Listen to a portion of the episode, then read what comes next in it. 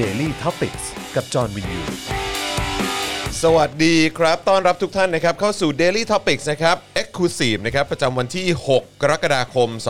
2564 นะครับ อยู่กับผมจอมินยูนะครับ แล้วก็แน่นอนครับที่รอคอยกันอยู่นะครับ อาจารย์วินัยวงศ์สุรวัตรอ่า สวัสดีอาจารย์นะครับ สวัสดีครันะบฮะสวัสดีอาจารย์วินัยด้วยนะครับนะฮะและใครที่มาแล้วนะครับก็สามารถทักทายเข้ามาได้นะครับผมมาพูดคุยกันหน่อยดีกว่านะครับอัปเดตกันได้นะครับว่าตอนนี้อยู่ที่ไหนกันอะไรยังไงด้วย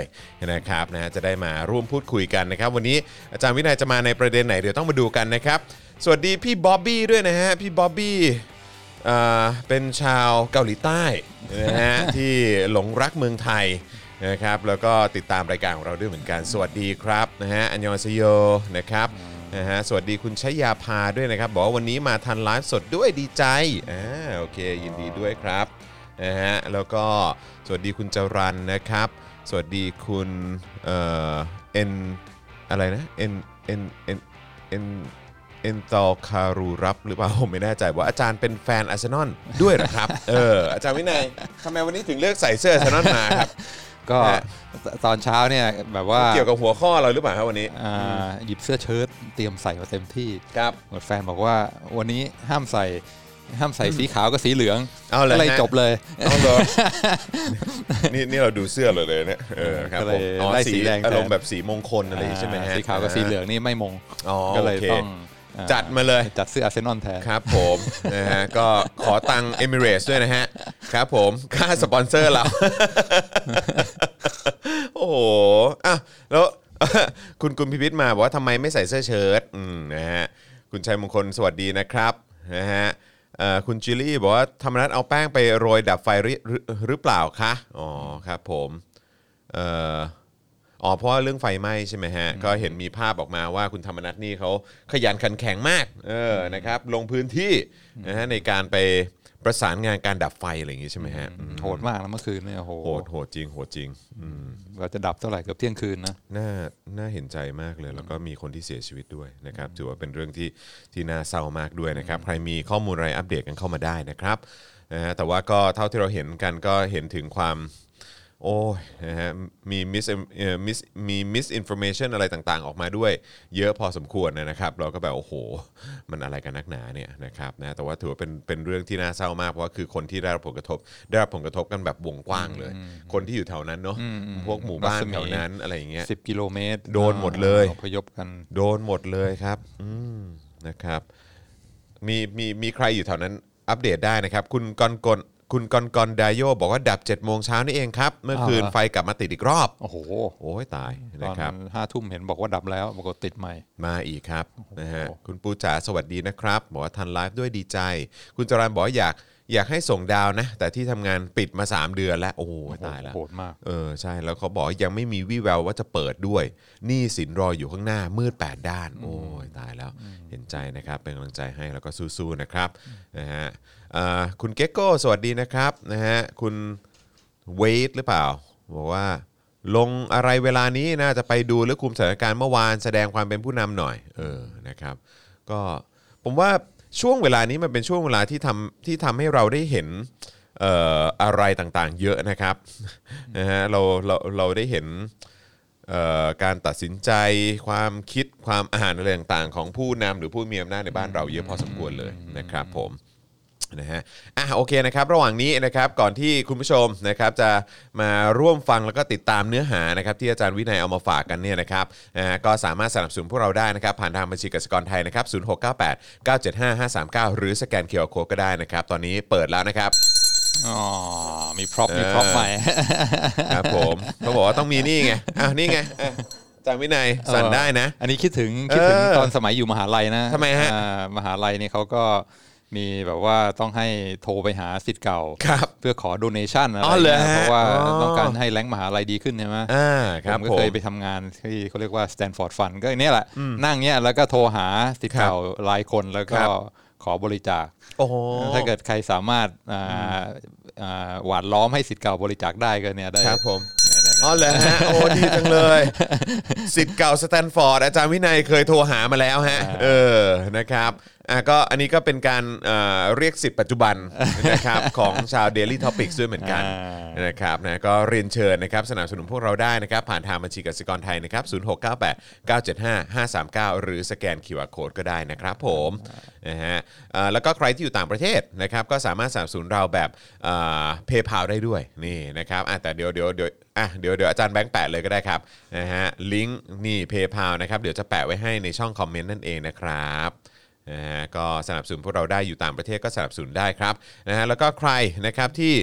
อยากจะสนับสนุนเราแบบรายเดือนก็ทำได้ด้วยเช่นกันนะครับผ่านทางนี่ YouTube Membership นะครับกดปุ่มจอยหรือสมัครได้เลยนะครับข้างปุ่ม subscribe นะฮะแล้วก็เข้าไปเลือกแพ็กเกจในการสนับสนุนกันได้นะครับแล้วพอเลือกเสร็จปุ๊บอย่าลืมกดกระดิ่งหรือว่าสั่นระฆังด้วยนะครับจะได้เตือนทุก ๆ ครั้งที่มีไลฟ์ของเราให้คุณได้ติดตามกันนะครับรวมถึง Facebook ด้วยนะครับคุณสามารถสนับสนุนเรานะครับผ่านทาง Facebook Supporter ได้ด้วยนะครับอันนี้ก็เป็นรายเดือนนะครับกดเข้าไปที่หน้าแรกของแฟนเพจ Daily Topics นะครับปุ่มนี้เนี่ยนะจะอยู่บนสุดเลยนะฮะของเอ่อหน้าแฟนเพจ Daily Topics นะครับหรือว่าใต้ไลฟ์นี้ข้างกล่องคอมเมนต์ครับปุ่มสีเขียวๆนั่นคือปุ่ม Supporter นั่นเองกดได้เลยนะครับแล้วก็สนับสนุนเราแบบรายเดือน หรือว่าจะส่งดาวก็ได้นะครับปุ่มอยู่ข้างๆกันนะครับเบิร์นดาวเข้ามาเยอะเลยนะครับนะหรือว่าไปช้อปปิ้งกันที่ Spoke Dark Store ก็ได้ด้วยนะครับนะฮะยังไงก็เอ่อฝากสนับสนุนพวกเราด้วยละกันนะครับเหมือนเหมือนเหมือนเหมือน Netflix ใช่ไหมครับอันนี้ก็เป็นเขาเรียกว่าคอนเทนต์ที่เราผลิตขึ้นมา ติดเป็นตามประได้ทุกวันจำไงนะครับเออทุกวันนะครับมีความอินเตอร์แอคทีฟมีใช่คอนเทนต์ใหม่ใช่ๆก็ใช่อ่าก็ก็เหมือน Netflix แต่ว่าถูกต้องาไม่อ่าอ่าได้ได้ได้สาระแล้วก็อ่าเป็นการสนับสนุนนะครับสื่อคุณภาพของของอ่าบ้านเราด้วย ขอบคุณมากครับอาจารย์วินัยครับอืมนะฮะใช่ใช่ใช่ช่วยกันเติมพลังให้กับพวกเราด้วยนะครับคล้ายๆ อย่างที่บอก Netflix หรือว่าอะไรนะเอ่อพวก Disney Disney Plus Plus อ่าอะไรอย่างนี้เอออะเอ่อพวก Amazon Prime อะไรอย่างนี้เออก็ได้ด้วยเหมือนกันนะครับนะยังไงก็สนับสนุนกันเข้ามาด้วยนะครับนะฮะอะไหนขออ่านคอมเมนต์กันต่ออีกสักหน่อยแล้วกันนะครับเออนะฮะก่อนที่เราจะไปเอ่อเข้าเนื้อหาพูดคุยกันนะครับ แล้วก็ใครที่อยากจะสนับสนุนเรานะครับ ก็สามารถเอ่อ สนับสนุนเราได้ด้วยการกดไลค์กดแชร์นี่แหละเออนะครับกดไลค์กดแชร์ก่อนได้นะครับคุณชัยมงคลบอกว่าคุณภาพจริงครับคอนเฟิร์มทุกเทปทุกคลิปนี่โอ้ขอบคุณมากขอบคุณมากครับนะฮะอ่าให้กำลังใจเป็นคอมเมนต์ก็ดีเหมือนกันนะครับ ครับผมนะฮะเอ่อคุณมันคือแป้งนะบอกว่าใครทำคอนเทนต์ด่ารัฐบาลไม่เหนื่อย หาคอนเทนต์นะ แต่ด่าก็เหนื่อยแล้วราบานเออร้าบานร้าบานนะครับ คุณมันคือแป้นี่แบบว่า คุณคุณนะมาคุณคำสุขหรือเปล่าผมไม่แน่ใจ น้อยมณีผมไม่แน่ใจออกเสียงถูกหรือเปล่านะครับ แต่ว่าทักทายมาจากเท็กซัส USA นะครับ สวัสดีนะครับ Fort Worth อ่าอ่า Texas สวัสดีนะครับ คุณประวิทย์บอกว่า คือถ้าเกิดจะมีเสียงกระดิ่งแบบนี้แล้วก็ขอริงเกอร์ด้วยแล้วกันนะครับ เอาริงเกอร์ด้วยเหรอครับนะฮะคุณจอห์นวีทสวัสดีนะครับ คุณธนินบอกว่าวันนี้คุยกับโทมัสโรซิสกี้เหรอครับ โอ้โห แฟนแฟนอาร์เซนอลเหมือนกันนะเนี่ยอ่านี่นี่นี่เอ่ออาจารย์วินัยติดติดเบอร์เจ็ดมาป่ะฮะเออใช่ไหมโรซิส Rosicki กี้เบอร์เบอร์เจ็เจ็ดดป่ะเข้าใจว่าเบอร์เจ็ดนะเออ แต่ว่าตอนนี้ไปเป็นของซาก้าแล้วอ่าซาก้าติดทีมชาติอังกฤษด้วยอืมนะครับเพิ่งฟังอาจารย์วินัยครั้งแรกบ้านนี้เชียร์ปืน เชียร์ปืนเหรอครับฤดูกาลหน้าก็สู้ๆนะครับฮ่าฮ่าฮ่าครับผมเสียงเสียงหัวเราะเหมือนสมเพศสมเพศไงไม่รู้เออเล่นเล่นลีกในประเทศอย่างเดียว ครับผม โฟกัสกับพรีเมียร์ลีกอย่างเดียว เออปืนใหญ่จะซื้อใครเพิ่มหรือขายใครทิ้งไหมครับ ขายเนี่ยน่าจะเยอะอยู่แต่ซื้อเนี่ยผมไม่แน่ใจ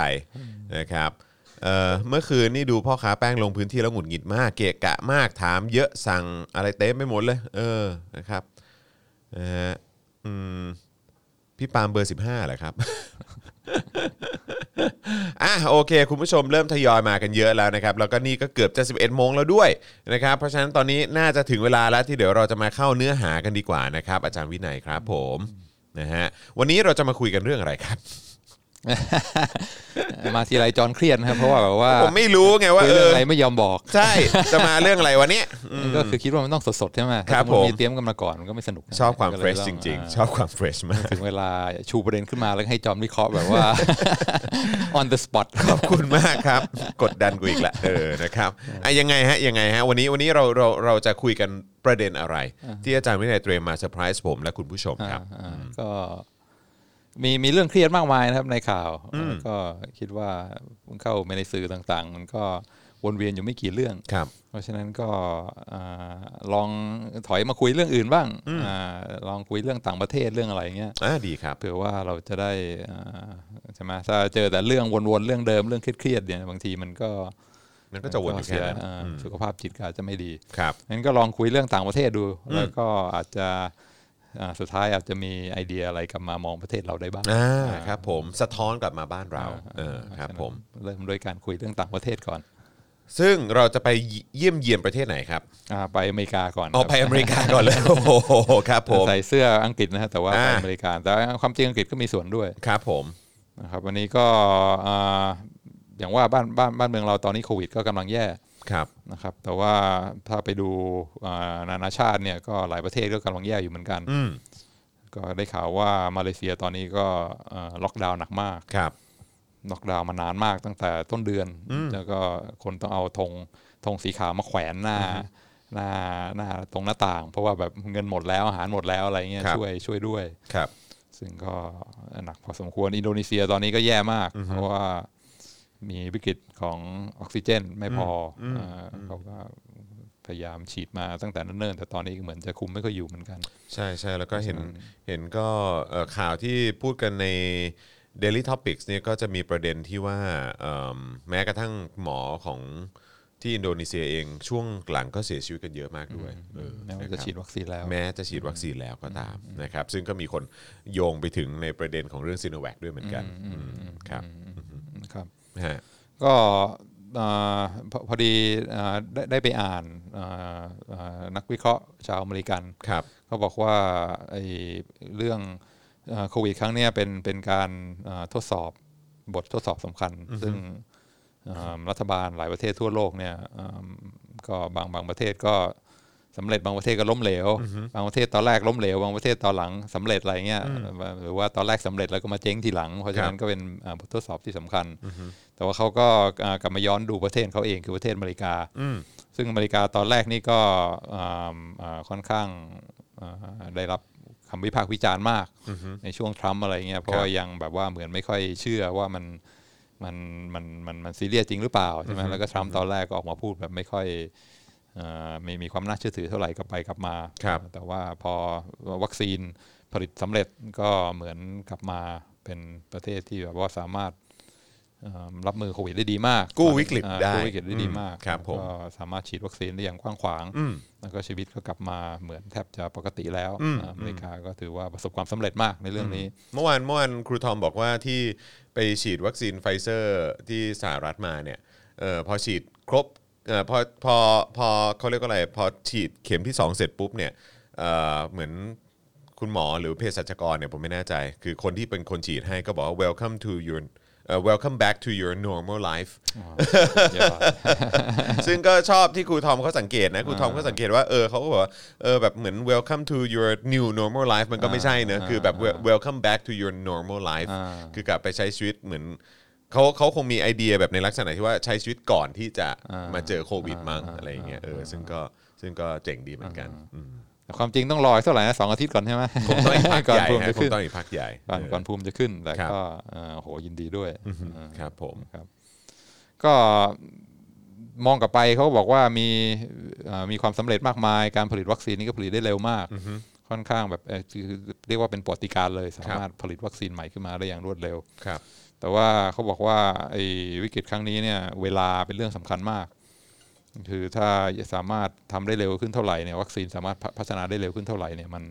ช่วยชีวิตคนได้เป็นจำนวนมากอ่าเพราะฉะนั้นเวลาเนี่ยเป็นเรื่องสำคัญ ถ้าช้าตัดสินใจช้าอะไรเงี้ยมัวแต่มาโอเอเนี่ยหมายถึงคนตายมากขึ้นครับเยอะมาก อย่างอเมริกานี่ก็หกแสนคนตายอ่าแล้ว เขาอ่าเวลาผลิตวัคซีนเนี่ยถ้ายิ่งทำให้มันเร็วขึ้นได้เท่าไหร่เนี่ยก็จะยิ่งสามารถช่วยชีวิตคนได้เป็นหมื่นเป็นแสนเลยทีเดียวเขาก็หันกลับไปมองก็บอกว่าเอ่อใช่ตอนเนี้ยอเมริกาค่อนข้างประสบความสำเร็จ แต่ว่าถ้ามองกลับไปก็เรียกว่ามีจุดผิดพลาดสำคัญอันหนึงซึ่งก็คือเอ่อเมื่อช่วงปีที่แล้วตอนที่วัคซีนกำลังจะ อันนี้คือหลุดหรือเปล่าหรือว่าอ๋อไม่ครับไม่ครับอ่าครับ วัคซีนกำลังจะผลิตได้เนี่ย เขาบอกว่ามีข้อเสนออันหนึ่งซึ่งอาจจะอ่าพลิกทำให้วิกฤตอันนี้เกิดความเปลี่ยนแปลงได้ที่สำคัญนะเขาเรียกเรียกว่าเป็นอ่า human challenge trials human challenge trials คือเป็น บอกว่าการผลิตวัคซีนปกติเนี่ยเวลาผลิตขึ้นมาได้แล้ว มันต้องมี trials ใช่ไหมอืมต้องต้องมีการทดทดสอบทดลองใช่ไหมฮะครับกับกับมนุษย์แหละกับมนุษย์ใช่อ่าใช่ครับใช่ผมทดลองใช้จริงกับมนุใช้ษย์จริงกับมนุษย์ใช่ซึ่คงรับก็ต้องมีอาสาสมัครใช่ไหมอืมอืมแล้วก็ต้องแบ่งเป็นสองกลุ่ม กลุ่มหนึ่งก็ให้ฉีดวัคซีนอีกกลุ่มหนึ่งก็ฉีดน้ำเปล่าอ๋อโอเคแต่ว่าไม่ให้รู้ครับใช่ไหมว่าใครเป็นวัคซีนใครเป็นน้ำเปล่า เสร็จแล้วก็ follow อืม ส่วนใหญ่จะใช้เวลาประมาณ 6 เดือน ก็ไปใช้ในชีวิตประจำวันอะไรเงี้ยแล้วก็ดูกลุ่มที่ฉีดวัคซีนเนี่ยติดโควิดกี่คน กลุ่มที่ฉีดน้ำเปล่าเนี่ยอ่าติดโควิดกี่คนอืมแล้วก็ไอเนี่ยเป็นตัวมาวัดว่าวัคซีนมันอ่ามีประสิทธิภาพแค่ไหนอืมอืมหรือถ้าสมมติว่ากลุ่มที่ฉีดน้ำเปล่าติด 10 คน แต่ว่ากลุ่มที่ฉีดวัคซีนติดแค่หนึ่งอืมก็ถือว่า effective 90%ออืม่าอืมคืออสามารถลดอ่าการการติดเชื้อได้ ซึ่งอันนี้สำคัญมาก แล้วก็ไอ้ช่วง trial เนี่ยเป็นช่วงที่กินเวลานานมากในการอ่าผลิตวัคซีน มันต้องรอดูผลต้องรอใช่ไหมดูฮะผลใช่ ต้องติดตามอะไรแบบเนี้ยก็เลยเขาบอกว่าอ่าวิกฤตครั้งนี้เนี่ยความจริงมันอาจจะต้องการความเร่งด่วนมากกว่าอืมวิธีธรรมดาที่เราทำอยู่ เพราะฉะนั้นเขาก็มีข้อเสนอว่าการพัฒนาวัคซีนโควิดเนี่ยควรจะใช้อ่าวิธีที่ต่างกัน คือแทนที่จะเอาคนมาฉีดแล้วก็ปล่อยกลับไปใช้ชีวิตประจำวัน แล้วก็ดูว่าใครติดใครไม่ติดเนี่ย มันสามารถทำได้เร็วกว่านั้นอือฮึคือแทนที่ใช้เวลา6เดือนเนี่ยใช้เวลาเดือน2เดือนก็ทำได้แล้วอืมทำยังไงก็คืออาสาสมัครมา แล้วก็อ่าครึ่งหนึ่งฉีดวัคซีนอีกครึ่งหนึ่งฉีดน้ำอืมแต่ว่าไม่ใช่ปล่อยกลับไปใช้ชีวิตประจำวัน ก็คือเอามานะ แล้วก็อ่ามันก็มีไอเชื้อโควิดในแลบใช่ไหมอืมก็ทำไมไม่ให้ติดไปเลยอ่าเอาเอาเอามา ให้สัมให้คือเอาเชื้อโควิดใส่จมูกไปเลย คืออารมณ์ว่าให้ให้ให้ติดเชื้อไปเลยอ่าก็คือไม่ต้องไปรอใช่ไหมถ้าไปรอมันก็ต้องรอ 6 เดือนใช่ไหมเออบางคนก็ติดบางคนก็ไม่ติด ซึ่งสถิติมันก็ไม่แน่นอนมันต้องใช้เวลานี่คือก็เอามาเลยเอออาสาสมัครใช่ไหมอารมณ์ว่าก็ฉีดเชื้อเข้าไปเลยไหมอะาอะไรอย่างเงี้ยแหละฮะ expose เลยอืมอืมอืมแล้วก็อย่างเงี้ยสามารถรู้ผลได้ภายในหนึ่งเดือนอื้อหือ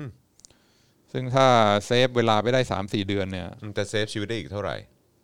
เป็นหมื่นเป็นแสนนะคือถ้าฉีดเร็วขึ้นเนี่ยโอ้โหชีวิตคนเซฟได้เป็นก็น่าจะเป็นหลักแสนนะอืมอืมอืมแต่ว่ามันต้องการวิธีใหม่ในการศึกษาอืมคือคนที่อาสาสมัครแล้วเนี่ย คือต้องยอมรับ คือบางคนก็จะได้ฉีดน้ำใช่ไหมอืมแล้วก็จะเอาเชื้อโควิดป้ายจมูกอืมเพราะฉะนั้นก็คือการจงใจให้ติด เอาเชื้อไปอ่าใส่คนที่อาจจะไม่มีภูมิ หรือว่าคนที่ได้รับฉีดวัคซีนแล้ว เราก็ยังไม่รู้ว่ามันมีประสิทธิภามีพปหรืระอสิทธิเปล่าภาพหรือเปล่า เพราะฉะนั้นเอาเชื้อไปติดเขาเนี่ยอืมมันโอเคหรือเปล่าอืมอืมแต่เขาก็คิดคำนวณดูแล้วนะบอกว่าเท่าที่รู้เนี่ยอ่าเชื้อโควิด มันก็ไม่ไม่ได้ส่วนใหญ่ คนส่วนใหญ่ไม่ได้ถึงขั้นตาย แล้วก็มียาที่กินได้ใช่ไหมถ้าเกิดเป็นปุ๊บกินก็อ่าส่วนใหญ่อาการไม่หนักครับ และอีกอย่างถ้าคนที่มาอาสอาสาสมัครเนี่ยเป็นคนอายุน้อยสัก 20-30เนี่ยส่วนใหญ่ติดมันก็เหมือนเป็นหวัดนิดหน่อยอ่าก็คืออารมณ์กินยความก็หยความเสี่ยงต่ำอืมใช่ไหมฮะความเสี่ยงต่ำเพราะฉะนั้นถ้ามีอาสาสมัครมาแล้วมีไหมมีนะก็คือประกาศไปแล้วก็มีคนอาสาสมัครมาเป็นหมื่นอืมแล้วก็อายุน้อยๆแล้วก็แน่นอนก็มีความเสี่ยงอือฮึอ่าแต่ว่า ถ้าเราดูแลให้ดี แล้วก็มั่นใจว่าคนที่ติดปุ๊บเราก็จะให้กินยาแล้วก็อ่าให้ให้ให้บริการทางสาธารณสุขที่ดีที่สุดเนี่ยเพราะฉะนั้นโอกาสที่คนจะตายมีไม่มีครับความเสี่ยงมีไม่มีอือฮึแต่ว่าแทนที่จะต้องรอ 6 เดือนในการทำทรายเนี่ยเราก็สามารถที่จะรู้ผลได้ภายในเดือนเดียว และที่สำคัญคือถ้ามันอยู่ใน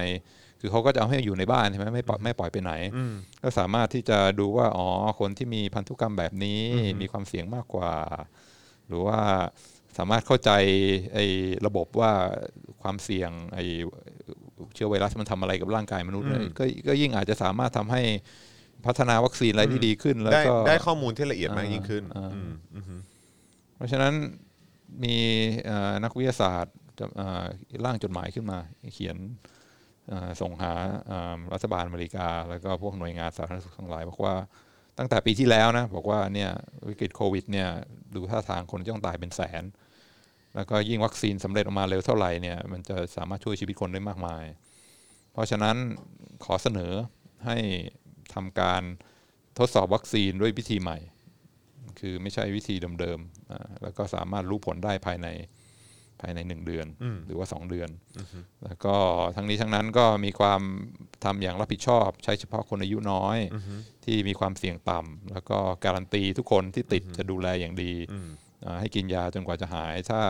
ถ้าเกิดซวยขึ้นมาลงปอดก็จะมีเครื่องช่วยหายใจช่วยหายใจอะไรต่างอ่าเพราะฉะนั้นดูแลดีทุกอย่างอ่าแล้วก็การเสียสละครั้งนี้เนี่ยมีความน่าจะเป็นที่จะช่วยชีวิตคนไทยเป็นเป็นหมื่นเป็นแสน แล้วก็ให้คนเซ็นๆครับ ก็นักวิทยาศาสตร์รางวัลโนเบล ก็เซ็นกัน 15 คนเห็นด้วยอ่ามีนักปรัชญา นักจริยศาสตร์นะซึ่งแบบว่าอะไรความถูกผิด ethics อะไรเงี้ยซึ่งจรรยาบรรณต่งอะไรแบบนี้จรรยาบรรณใช่ไหมทุกคนก็มีแบบว่าต่างคนต่างขั้วใช่ไหมบางคนก็เชื่อทฤษฎีนี้บางคนก็เชื่อทฤษฎีนี้ แต่ว่าพวกนักจริยศาสตร์นักปรัชญาระดับท็อปๆของโลกเนี่ยก็เซ็นทุกคน คือเรื่องอื่นเนี่ยเห็นไม่ตรงกันนะเรื่องทำแท้งเรื่องอะไรเงี้ยบางคนอาจจะเห็นมีขัดความแย้เห็นงต่างกันกัน แต่วันนี้เซ็นคือนักจริยศาสตร์อ่าคนที่ศึกษาปรัชญาอย่างลึกซึ้ง แล้วก็ว่าอะไรถูกอะไรผิดเนี่ยก็แม้ว่าจะเรื่องอื่นจะขัดแย้งเห็นอ่าเห็นไม่ตรงกันแต่เรื่องเนี้ยเซ็นเซ็นเซ็นแล้วก็อ่านักเศรษฐศาสตร์นักอ่าอ่าอ่าอ่า รัฐศาสตร์ อะไรทั้งหลายที่มามีหมดชื่อเสียงอ่าทุกคนก็เซ็นเป็นจดหมายอ่าแล้วก็ส่งให้รัฐบาลก็บอกว่าเนี่ยสามารถช่วยชีวิตคนได้ได้เป็นแสนครับเป็น human challenge อ่า trials อ่าสุดท้ายไม่เกิด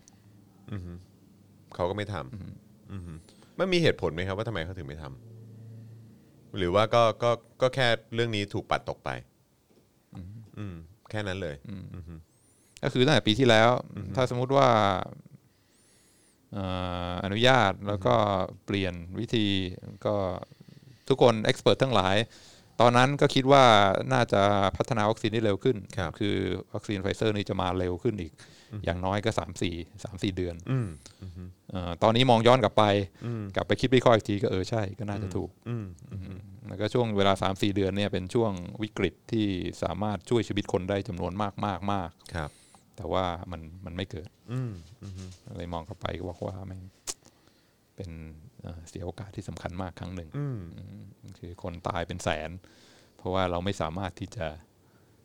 เอิ่มที่จะลงมือทำมันนี้ได้คือ expert ทุกคนเซ็นหมด volunteer มีไม่มี volunteer มาเป็นหมื่น คือทุกคนพร้อม แต่ว่า หน่วยงานรัฐบาลหรือว่าใครบอกว่าไม่ได้ก็เลยถือว่าเป็นการเสียโอกาสนะแทนอาที่จะตายแทนที่จะตายสามแสนคนก็เลยตายหกแสนคนแทนอืมในอเมริกา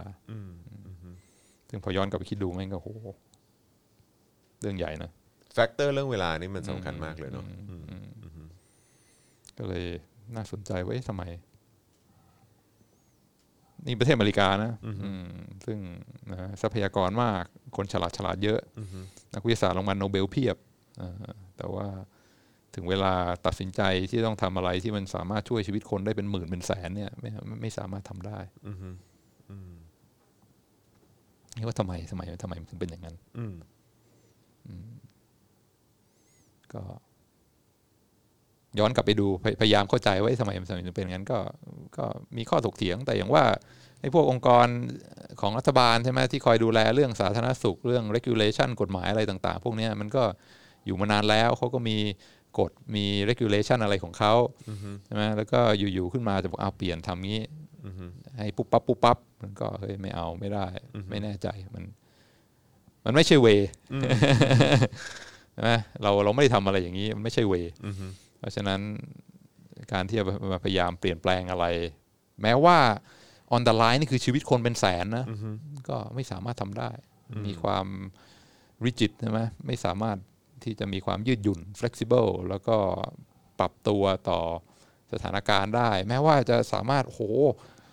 นักวิทยาศาสตร์รางวัลโนเบล นักจริยศาสตร์ ทุกคนที่มีความรู้พยายามพุชพยายามผลักดันส่งจดหมาย บอกว่าเนี่ยวิธีการทำหนึ่งสองสาม สุดท้ายก็ทำไม่ได้ อืม อืม เพราะว่ามันไม่ใช่เวอืมก็เลย อันนี้อันนี้มันเป็นข้อเสียของแบบระบบราชการป่ะฮะ อืม ซึ่งเป็นอย่างนี้ทุกที่หรือเปล่าเอออืม หรือว่ายังไง อืม ซึ่งจะทำอะไรมันก็ต้องมีกฎใช่ไหมครับ อืม แล้วก็มันก็ต้องมีกฎหมายรองรับ ต้องมี regulation ต้องมีอะไรต่าง ๆ ซึ่งมันมันมันก็มีข้อดีใช่ไหมอืม แต่ว่า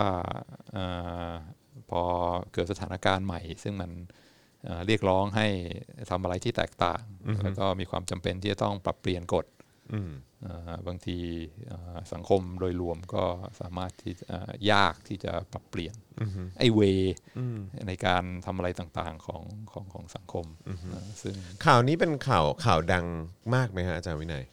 คือมันข่าวดังขนาดที่ว่าแบบเหมือนสังคมอเมริกันก็แบบ ก็เรียกร้องร่วมกันว่าเออแบบทำวิธีนี้สิอะไรอย่างเงี้ยหรือว่าหรือว่ามันก็ไม่ค่อยได้เป็นข่าวเท่าไหร่ฮะหรือว่ามันก็แบบอาจจะเงียบๆอะไรอย่างเงี้ยแล้วด้วยความที่มันเป็นประเทศที่ใหญ่มากด้วยหรือเปล่า แล้วก็แถมว่าเป็นแบบมีรัฐบาลกลาง แล้วก็มีเรื่องของเอ่อเหมือนแบบรัฐบาลระดับมลรัฐอะไรต่าง ๆ เหล่านี้เออมันก็เลยแบบเป็นเรื่องที่ไกลตัวเขาเข้าขึ้นไปอีกป่ะฮะคือถ้าเทียบกับอย่างของเมืองไทยอย่างเงี้ยอะสมมติเมืองไทยมีเอ่อนัก วิทยาศาสตร์รางวัลโนเบลเป็น 10 คนอย่างเงี้ยเออแล้วก็มีแบบนักจริยศาสตร์ นักวิทยาศาสตร์ที่แบบว่าเก่งๆ แล้วเป็นที่ยอมรับระดับโลกเนี่ยแล้วก็แบบว่าเออมีการส่งเอกสารแบบนี้ไปให้รัฐบาลไทยอะแบบเนี้ยมันมันมันมันน่าจะเกิดขึ้นได้ง่ายกว่าไหมฮะ เออ อันนี้ อันนี้ อันนี้คือแค่ แค่ แค่ แค่ถามความเห็นเฉยๆนะครับว่า เออ แบบด้วย ด้วยระบบ การเมืองการปกครอง หรือว่าบางคนอาจจะบอกเนี่ยดูสิเห็นไหมประชาธิปไตยก็เป็นอย่างเงี้ย แล้วก็เนี่ยแล้วก็แบบแทนที่จะได้ช่วยเหลือคนได้มากกว่านี้ก็แบบก็ทำไม่ได้ไงก็ช้าเออวัคซีนก็ออกมาช้าคนก็ตายเป็นเบื่อเลยอะไรอย่างเงี้ยเออคือแบบในในมุมมองอาจารย์คิดเอ่อในมุมมองของอาจารย์วินัยคิดว่า เพราะอะไรครับทำไมทำไมมันถึงไม่สามารถผลักดันให้มันเกิดขึ้นได้หรือว่า หรือว่า เอิ่มเขาเรียกว่าอะไรองคาพยพที่ใหญ่ขนาดนี้มันไม่สามารถจะมาเปลี่ยนดีกองคาพยพเออมันไม่มันไม่สามารถจะมาเปลี่ยนแบบเปลี่ยนแบบทันทีได้เหมือนแบบยุคสมัยใหม่ที่แบบเป็นการบริหารแบบ entrepreneur หรือว่า หรือว่าเออแบบเอ่อการบริหารแบบในยุคดิจิทัลที่มันแบบที่มันเปลี่ยนไปเปลี่ยนมาได้ได้ได้ไวมากในในมุมของอาจารย์วินัยคิดว่าอะไรฮะอ่าอ่าอย่างแรกที่จอห์นบอกว่าเป็นเรื่องใหญ่หรือเปล่าครับ ก็ในใน ในสื่อกระแสหลักก็อาจจะไม่ได้ยังไม่ได้เล่นเรื่องนี้อ่าไม่อืมแต่แต่ในบรรดาผู้เชี่ยวชาญ ครับในบรรดาเอ่อนักระบาดวิทยาในบรรดานักวิทยาศาสตร์อะไรพวกเนี้ยอันนี้เป็นที่รู้กันอย่างกว้างขวางอ๋อเหรอฮะ แล้วก็เอ่อเอ่อว่าอันนี้เขาเสนอกัน เสนอกันแล้วก็รู้รู้กันกว้างขวางแม้ว่าสื่อหลักจะยังไม่จะยังไม่ไม่มาเล่นแล้วก็มีมีคนที่ไม่เห็นด้วยไหมก็มี อืม เขาก็บอกว่า เฮ้ยไอ้ก็ต้องดู cost benefit ใช่ไหม เราเป็นการจงใจไปทำให้คนอ่าป่วยป่วยอ่าและอีกอย่างนี่ก็เอาพวกอ่าอ่าคนอายุน้อยๆ มา expose เพราะฉะนั้นเราก็มีข้อมูลเกี่ยวกับคนแก่ว่าถ้าอ่าใช้แล้วคนถ้าแก่เขาติดจะขึ้นมาทำยังไงล่ะอ่าก็ก็มีมีคนบางคนที่เห็นแย้ง แล้วก็พยายามบอกว่า not a good idea แต่ว่าโดยส่วนมาก พวกระดับอ่านักวิทยาศาสตร์ที่มีชื่อเสียง แล้วก็เป็นที่ยอมรับส่วนมากส่วนใหญ่เนี่ยบอกว่าเฮ้ยอันเนี้ย ได้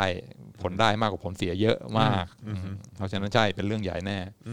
ถ้าไปถามพวกเอ็กซ์เพรสอะไรพวกเนี้ยเป็นเป็นเรื่องใหญ่ แล้วก็เป็นมิสอ opportunity ที่สำคัญ ที่สามารถช่วยชีวิตคนได้เป็นแสนอืมทำไมถึงทำไม่ได้ก็ ก็อ่าทุกสังคมก็มีเวในการทำอะไรของของตัวเองแล้วก็ไอ้พวกเวการทำอะไรเนี่ยมันก็บางทีมันก็เปลี่ยนยากอืมซึ่งก็อ่า บางทีไม่ใช่แค่กฎหมายใช่ไหมมันเป็นธรรมเนียมปฏิบัติกันมาอืมซึ่งเอ่อย้อนกลับมาดูเมืองไทยใช่ไหมก็ถ้าดูเอ็กซ์เพรสทั้งหลายอ่าคนระดับอ่าอาจารย์ที่มีความรู้แล้วก็อ่าศึกษาอ่าโรคระบาดจริง ๆ ก็ไปสัมภาษณ์เขาเขาบอกว่า เฮ้ย เอาวัคซีนคุณภาพเข้ามาสิว่าแล้วก็ไอ้พวกไอ้ไอ้วัคซีน mRNA ทั้งหลายเนี่ยถ้าอ่า CDC ของอเมริกาเขายอมรับแล้วถ้าของยุโรปเขายอมรับแล้วเนี่ยทำไมต้องมานั่งรอให้ออยไทย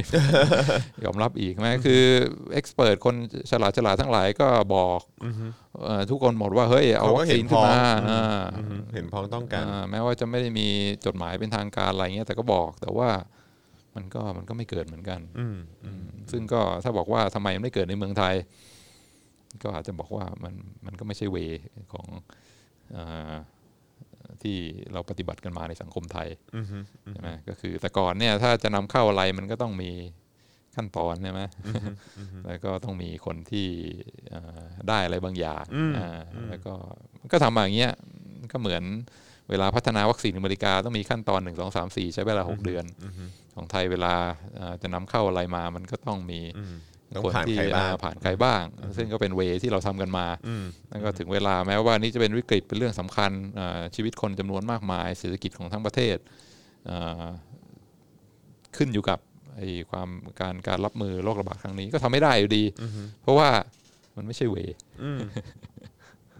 ของสังคม ทุกสังคมก็มีเวในการทำอะไรของตัวเองซึ่งมันก็มีข้อดีใช่ไหมอ่าอเมริกาก็มี มีกฎมี regulation มีอะไร ซึ่งมันก็สำคัญช่วยเขาพัฒนามาได้ถึงจุดนี้ แต่ว่าถึงเวลาที่มันจำเป็นจะต้องเปลี่ยนเวในการทำอะไรเนี่ย มันก็มันก็ทำไม่ได้อืมอืมอืมอืมอืม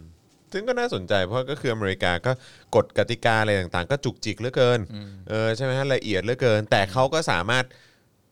เดินมาถึงจุดนี้ได้เออที่เป็นประเทศมหาอำนาจระดับโลก จุกจิกมากอะเออยุบยิบเออคำเอออะไรนะกติกาอะไรต่างๆ เยอะแยะมากมายเหลือเกินตั้งคำถามเยอะจังกว่าจะผ่านนั่นกว่าจะผ่านนี่ได้ แต่เขาแต่อย่างไรก็ตามไอ้เวของเขาแบบเนี้ยอย่างที่อาจารย์วินัยบอกเนี่ยแต่เขาก็กลายเป็นประเทศมหาอำนาจระดับโลกนะเออทั้งมหาอำนาจทางเศรษฐกิจมหาอำนาจทางด้านการทหารมหาอำนาจทางด้านวิทยาศาสตร์และเทคโนโลยีอะไรต่างๆเนี่ยก็คือแบบคือนำคนอื่นเข้าไปหมดอะ เออด้วยเวของเขาที่บางทีเราอาจจะมองเหมือนกันแหละว่าเออแบบเฮ้ยอะไรวะทำไมมึงจุกจิกจังอะไรเงี้ยเออแต่ในขณะที่บางทีก็มองย้อนกลับมาบ้านเราบ้านเราก็มีเวในสไตล์ของเราเหมือนกัน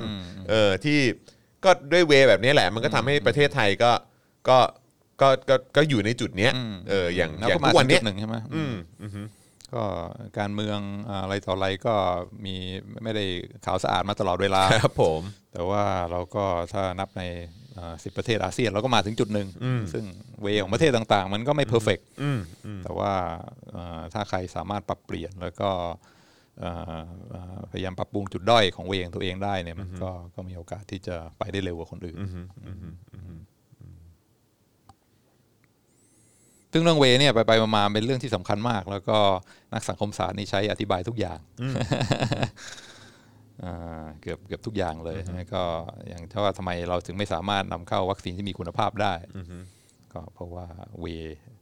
เอ่อของสังคมไทยมันมันมันไม่เอื้อต่ออการที่จะปรับตัวในสภาวะวิกฤตที่ต้องการการตัดสินใจอย่างรวดเร็ว แล้วก็ทำอะไรในในในวิธีที่ที่แตกต่างจากเดิมซึ่งซึ่งแปลกมากนะเพราะว่าดูมันขัดกับอะไรรู้ไหมฮะอาจารย์ คือหมายว่ามันมันขัด เอ้ยมันขัดกับสิ่งที่เราได้ยิน มาเสมอว่าดูสิเนี่ยต้องการรวบอำนาจทุกอย่างไว้ที่สบครวบอำนาจของรัฐมนตรีของทุกกระทรวงเนี่ยเออหรือว่ากระทรวงที่เกี่ยวข้องกับเรื่องของการระบาดนี้เนี่ยรวบไว้มาให้ผู้อำนวยการ หรือว่าคล้ายๆเฮดของสบคก็คือนายกรัฐมนตรีเนี่ยเป็นคนตัดสินใจ แต่ว่าท้ายที่สุดแล้วเนี่ยไอ้การไม่ได้อยู่ดีเออมันก็ไม่ได้อยู่ดีเออไม่ใช่ก็อแค่เรื่องว่าอำนาจทางกฎหมายมันเป็นอย่างอื่นคือพฤติกรรมพฤอะไรติที่กรรมทำกันมา วัฒนธรรมครับวัฒคนวามธรคารดมหกมารยอะไรแบบนี้อ่าซึ่ง วัฒนธรรมข้าราชการไทยวัฒนธรรมอะไรแบบนี้ด้วย สุดท้ายมีพรกฉุกเฉินมีอะไรต่ออะไรไม่ได้ช่วยเลยที่อ่ามันมันก็ไม่เกิดอยู่ดี มันก็ไม่พราะาช่วยเลยอืมมันก็ยังติดอยู่ในเวเก่าอือฮึซึ่งซึ่งก็ซึ่งก็มองคือมองของเราปุ๊บเฮ้ยเราก็มีพรกฉุกเฉินเรามีนู่นนั่นนี่แล้วแต่ท้ายสุดก็ไม่เวิร์ก เออ ก็ย้อนกลับไปมองในสหรัฐอเมริกากฎกติกายุบยิบหยุมหยิมอะไรเต็มไปหมดเลย เออบางทีก็บอกว่าโอ้ยมันเยอะแยะเวอร์เวอร์เกินไอ้พวกนี้มันเวอร์เกินไอ้พวกฝรั่งมันเวอร์เกินไอ้พวกไอ้กันมันเวอร์เกินหรืออะไรแบบเนี้ยเออแต่ท้ายสุดก็คือเขาก็ดำเนินไปแบบโป๊ะโป๊ะโป๊ะโป๊ะโป๊ะทุกอย่าง แล้วก็ตอนนี้ก็แทบจะถอดแมสกันแล้วๆใช่ใช่ก็อเมริกาก็ถือว่าแก้ตัวได้ได้ได้ได้ได้ได้แข็งแกร่งมาก แต่ว่าฮีโร่จริงๆ ก็คือภาคเอกชนนั่นแหละคือคนเพราะเป็นคนที่คิดอ่าเป็นเพราะเป็นคนคนพอ่าบบวัริคษัทซีนฟาร์มซูติคอลบริษัทยาทั้งหลาย ซึ่งหลายครั้งเราก็ชอบแบบว่าไปเรียกเป็นตัวร้ายใช่ไหมเป็นบริษัทยาที่เอาเปรียบประชาชนทำคนตายอะไรเงี้ยแต่ว่าฮีโร่จริง ๆ ของของวิกฤตครั้งนี้ก็คือก็คือบริษัทยา ซึ่งสามารถพัฒนายาขึ้นมาได้อย่างเร็วมาก ไม่เคยเร็วขนาดนี้มาก่อนในประวัติศาสตร์แล้วก็คนที่ช้าก็คือก็คือภาครัฐ แต่ว่าไอ้ไอ้เรื่องเวย์เนี่ยอืมไม่เอ่อสส่วนใหญ่ไม่ได้สามารถเอามาใช้อธิบายแค่เรื่องเอ่อเอ่อปฏิกิริยาต่อต่อโควิด อย่างเดียว คือมันสามารถอธิบายได้หลายอย่าง อย่างอ่าอ่ามุมมองคลาสสิกอันหนึ่งที่อ่าคุณพ่ออาจารย์โควิด เคยบอกว่าทำไมอ่าอเมริกาถึงประเทศสหรัฐอเมริกาถึงไม่มีรัฐประหารอ่าแล้วก็เมืองไทยเนี่ย ก็เกิดรัฐประหารขึ้นเรื่อยครับๆฉีกผมรัฐธรรมนูญบ่อยที่สุด ก็ถ้าไปดูกฎหมายดูอะไรต่ออะไรก็การอ่าล้มล้างรัฐบาลนี่ก็มีโทษแบบว่า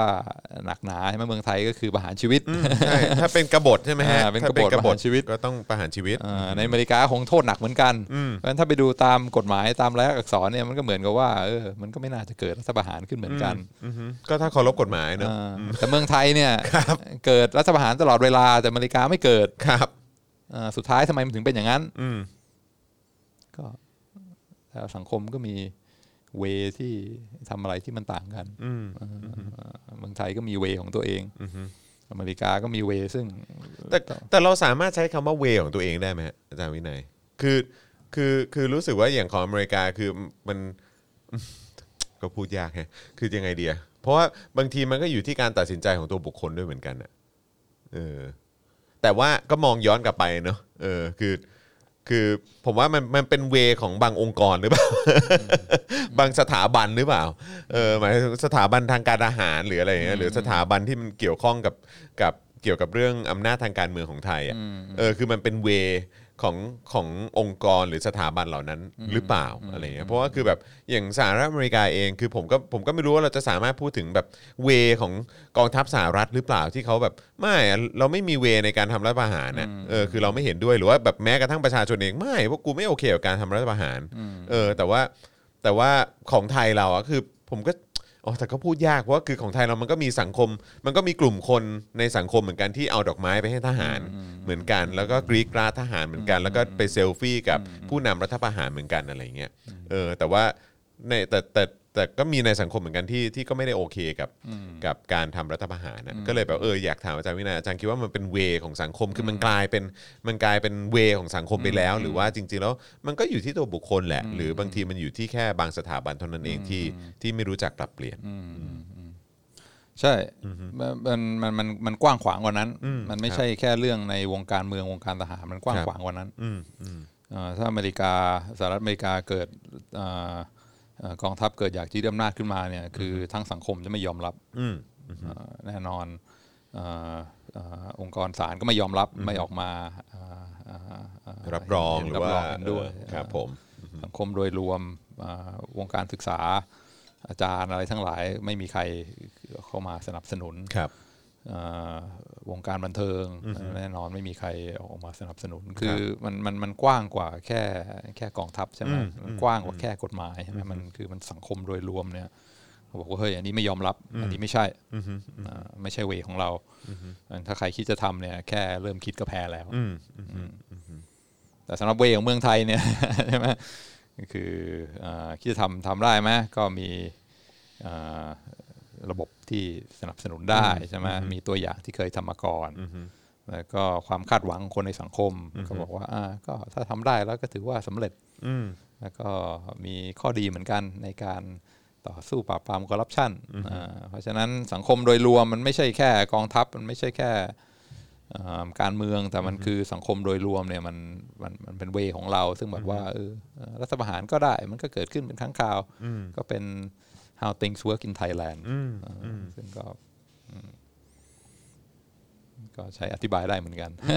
ซึ่งบางทีมันใช้อธิบายได้เยอะมากเอ่อทำไมบางประเทศถึงรวยบางประเทศถึงจนอืมอย่างอ่าเกาหลีเหนือเกาหลีใต้อืมใช่ไหมเป็นประเทศที่อะไรประวัติศาสตร์ร่วมกันมายาวนาน ภาษาเดียวกัน วัฒนธรรมเดียวกัน เชื้อชาติคนเดียวกัน ยีนอะไรต่าง ๆ เหมือนกัน ภูมิศาสตร์เหมือนกันใช่ไหมทุกอย่างเหมือนกัน แต่ว่าถ้าไป ดูภาพถ่ายดาวเทียมจากนอกโลกเนี่ยโอ้โหเกาหลีใต้นี่ตอนกลางคืนนี่โอ้โหสว่างสวัยสวัยส่วนเกาหลีเหนือเนี่ยมืดอืมมีเหมือนหลุมมีดำสว่างบางจุดอ่าจุดเดียวเออจุดบอกสองเอ๊ะจุดทำไมวะประเทศที่แบบมีแชร์ประวัติศาสตร์ร่วมกัน วัฒนธรรมร่วมกันภาษาร่วมกัน คนก็ไม่ได้แตกต่างกันภูมิศาสตร์ทุกอย่างก็เหมือนกันทำไมประเทศหนึ่งถึงแบบโอ้โหเจริญในประเทศหนึ่งถึงแบบว่าอย่างยุคดำก็บอกว่าเอ้าถ้าจะอธิบายจริง ๆ นะ ก็คือส องประเทศก็มีเวในการทำอะไรที่มันต่างกันอืมในเกาหลีใต้ก็มีเวอย่างหนึ่งซึ่งก็คืออ่าค่อนข้างประชาธิปไตยค่อนข้างทุนนิยมในทางระบบตลาดอ่าทุกคนก็คาดหวังอย่างหนึ่งใช่ไหมต้องอาอยากจะรวยก็ต้องขายของทำกำไรต้องทำให้อ่าผู้บริโภคอาพอใจที่จะซื้อของคุณ แล้วก็ต้องส่งออกต้องเปิดกว้างอ่าแข่งขันในตลาดโลก ส่วนอีกประเทศหนึ่งก็มีเวของตัวเองก็คือว่า พารานอยแล้วก็อ่าอ่าเรียกว่าหมกมุ่นแต่เรื่องความมั่นคงอืมของตัวผู้นำแล้วก็ปิดใช่ไหมสุดท้ายก็อ่าประเทศที่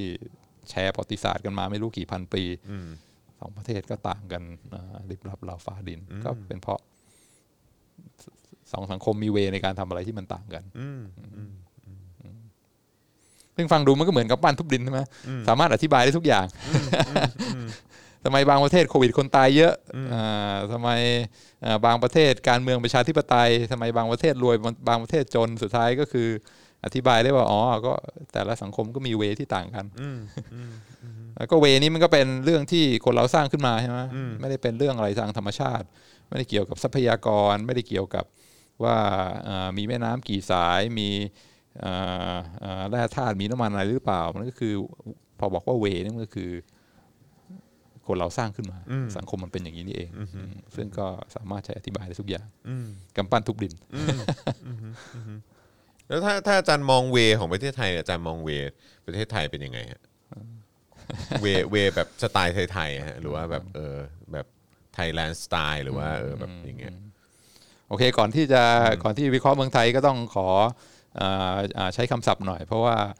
อ่าบางทีเวลาพูดงี้มันก็ฟังเหมือนคำปั้นทุบดินนะมแต่ว่าอันนี้เป็นเรื่องเรื่องจริงนะที่อ่านักสังคมศาสตร์เขาใช้อธิบายอะไรต่างๆ ความแตกต่างกันของแต่ละประเทศแต่ละสังคมเขาบอกว่าถ้าอยากอธิบายว่าทำไมบางประเทศรวยบางประเทศจน บางประเทศเป็นประชาธิปไตย บางประเทศเป็นเผด็จการครับ บางประเทศสามารถรับมือโควิดได้ดีกว่าบางประเทศเนี่ยก็สามารถอธิบายได้เวแต่บอกเวนี่มัน มันฟังดูไม่ค่อยโก้ใช่ไหมมันก็ต้องมีศัพท์ทางเทคนิคมาใช้อธิบาย เหมือนที่บอกว่าเอ่อน้ำท่วมก็เรียกน้ำรอระบายอะไรอย่างเงี้ยครับผมครับผมเออเออเอออ่าเพราะฉะนั้นถ้าถามนักสังคมศาสตร์ว่าอ่าทำไมบางประเทศถึงมีเวของตัวเองเนี่ยบอกว่าอ๋อมันก็ขึ้นอยู่กับอ่าอ่าสถาบันทางสังคมของของแต่ละประเทศอ่า institution อ่าเพราะฉะนั้นสังคมแต่แต่ละสังคมมีมีเวในการทำอะไรที่แตกต่างกัน ก็เพราะว่าอ่า มีมีสถาบันที่แตกต่างกันอืมแล้วก็สถาบันก็เป็นสิ่งที่แมนเมดใช่ไหมคนสร้างขึ้นมาอ่าบางทีสองประเทศอยู่ติดกันอ่าแต่ว่ามีสถาบันทางสังคมที่แตกต่างกันโดยโดยสิ้นเชิงเวของสังคมนั้นก็แตกต่างกันด้วย เพราะฉะนั้นอ่าอ่า เวลาเกิดวิกฤตอะไรขึ้นมา มันก็อ่าอ่าอ่าวิธีปรับตัวมันก็แตกต่างกันโดยสิ้นเชิงเหมือนกัน เพราะฉะนั้นคำว่าสถาบันหรือว่าอ่า institution เนี่ยมันมีความหมายที่ค่อนข้างที่ค่อนข้างกว้าง แล้วก็อ่าถ้าจะบอกว่าเป็นคำอธิบายเป็นกำปั้นทุบดิน คือสามารถอธิบายได้ทุกอย่างความแตกต่างของแต่ละสังคมของแต่ละประเทศทำไมอ่า โควิดในประเทศนี้ไม่เหมือนโควิดในประเทศนั้นทำไมการเมืองประเทศนี้ไม่เหมือนประเทศนั้นทำไมบางประเทศรวยบางประเทศจนอ่าก็มีนักสังคมศาสตร์บางกลุ่มก็บอกอ๋อทุกอย่างก็สามารถอธิบายได้ด้วยเวสถาบันสถาบันทางเออสังคมอืมเป็น institutional อ่าฮะ explanation คืออ่าอธิบายโดยโดยโดยโดยใช้สถาบัน แต่ละสังคมก็มีสถาบันที่ต่างกัน แล้วก็สถาบันก็เป็นตัวกำหนดว่าจะมีเวยังไงในการปฏิบัติต่อเอ่อเรื่องต่างๆ ในชีวิตประจำวัน การเมืองเศรษฐกิจ สาธารณสุขอ่าภัยธรรมชาติใช่ไหมแล้วก็อ่าถ้าเกิดว่าบางสังคมมีมีสถาบันที่มีคุณภาพใช่ไหมมีเวในการอ่าปฏิบัติตัวรับมือความคาดหวังของคนในสังคมมัน มันมันมันมันมันมันมันเอื้ออเอ่อต่อการต่อการปรับตัวต่อการอาตอบรับต่อวิกฤตนะต่างๆ มันก็ประสบความสำเร็จมากกว่าสังคมที่สถาบันทางสังคมมันมันไม่ค่อยเอื้อเท่าไหร่ก็น่าสนใจนะ เพราะบางทีเราก็มองว่าเออเออแบบเรามีสถาบันอะไรเหมือนกับประเทศอื่นบ้าง หรือว่าเราไม่มีสถาบันอะไรแบบประเทศอื่นบ้างอะไรอย่างเงี้ยเออเราประเทศที่เขาที่เขามี ในสิ่งที่เราไม่มีอะไรแบบนี้แล้วเขาแล้วเขาเจริญไปไปถึงไหน หรือว่าเขาไม่เจริญอะไรเงี้ยก็น่าสนใจหรือว่าประเทศที่เขาก็มีสถาบันเอ้ยสถาบันเหมือนกับเราอะ แต่เขาก็มีมีเวของเขาด้วยเหมือนกันเนอะเนอะที่แบบแตกต่างกันไปของสถาบันนั้นๆเนี่ยสถาบันกองทัพสถาบันอะไรต่างๆ สถาบันอ่าสถาบันกษัตริย์หรืออะไรนะเออก็อาจจะมีความแตกต่างกันก็ได้อะไรเงี้ยเออแล้วก็แบบว่าเขามี แล้วเขาประเทศเขาไปได้ถึงไหนเขาไม่มีประเทศเขาไปได้ถึงไหนอะไรเงี้ยเรามีเราเรามาถึงจุดไหนอะไรเงี้ยเออมันก็น่าสนใจดีเหมือนกันนะเออเมื่อมองเมื่อมองสะท้อนกลับไปแล้วแบบอะโอเคงั้นถ้าเราจะมาอธิบายในเชิงสถาบันกันนะใช่ซึ่งจำได้ตอนเด็กๆ คุณพ่อก็พูดเรื่อยๆ ว่าสถาบันทางสังคมนี่คืออะไรใช่ไหมก็ถ้าบอกว่าสถาบันเนี่ยมันบางทีอ่า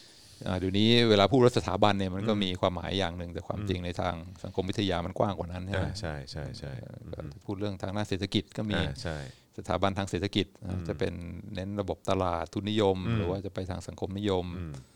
อ่าสถาบันอ่าอ่าตุลาการว่าจะตัดสิน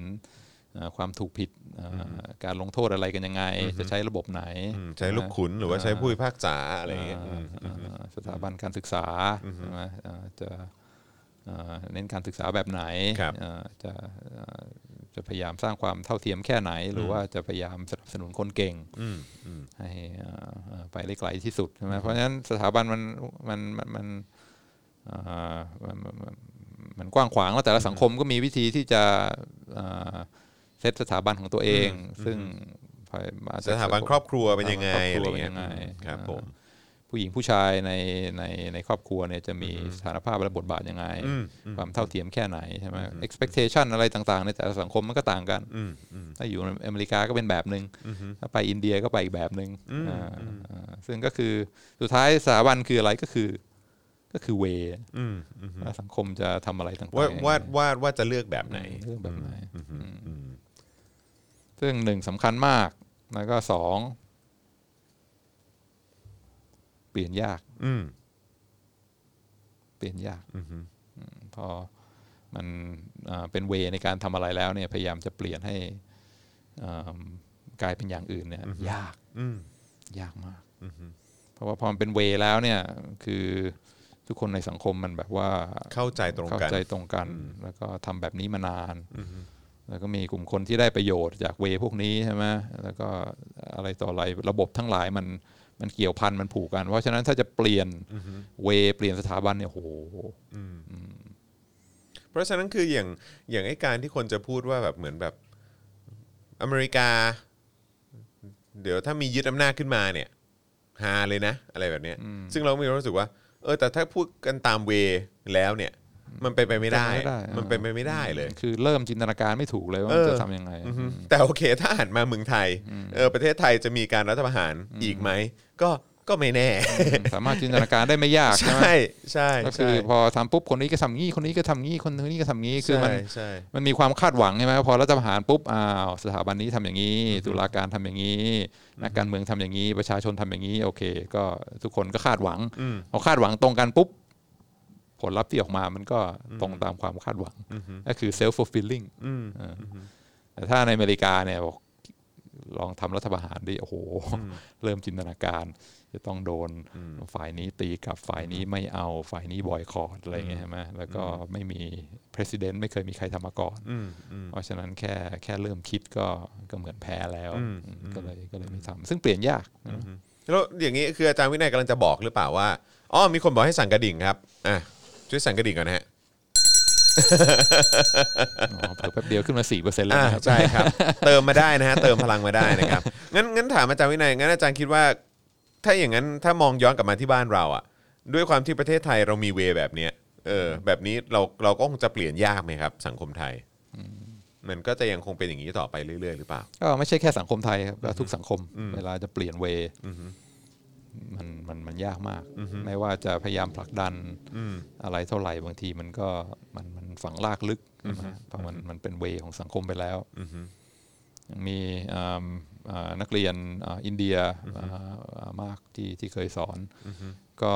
ได้ได้คุยได้แลกเปลี่ยนอะไรมาเรื่อยๆก็บอกว่าเรื่องอ่าชนชั้นวรรณะในสังคมเนี่ยที่แบบว่ามีความเหลื่อมล้ำอะไรอะไรพราหมณ์กษัตริย์แพทย์อ๋อสูตรอะไรเงี้ยชนชั้นชนชั้นทางสังคมอ่าครับใช่ไหมอินเดียก็จะมีพวกอ่าอ่าวรรณะชนพชั้นราหวรมรณ์ณะใช่ไหมอ่าเอ่อ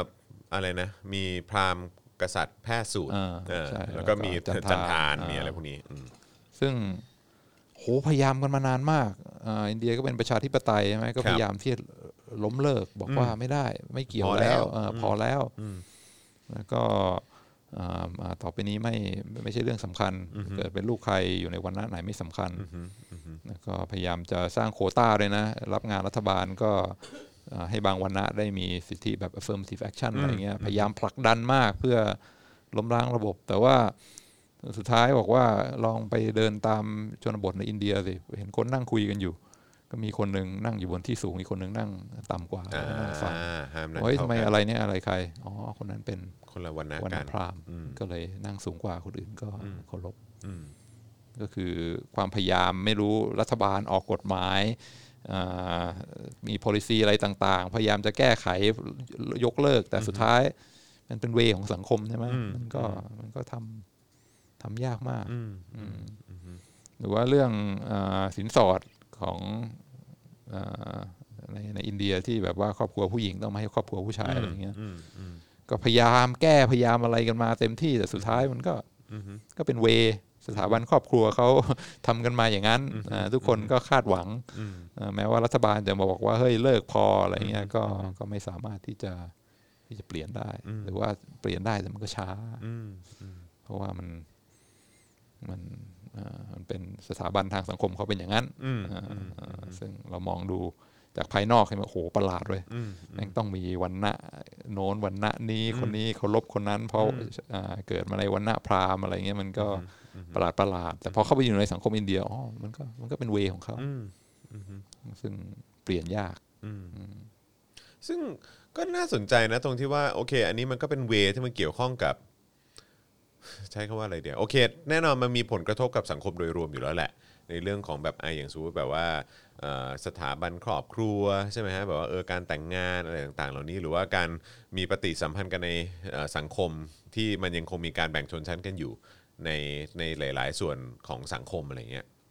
เออแต่ว่าอันเนี้ยมันก็มันก็ค่อนข้างเกี่ยวข้องกับคล้าย ๆ กับเรื่องส่วนตัวเนาะเออแต่คือแบบว่าไอ้ไอ้ไอ้ประเด็นที่มันเกี่ยวข้องกับ ผลประโยชน์ส่วนรวมอะ่ะ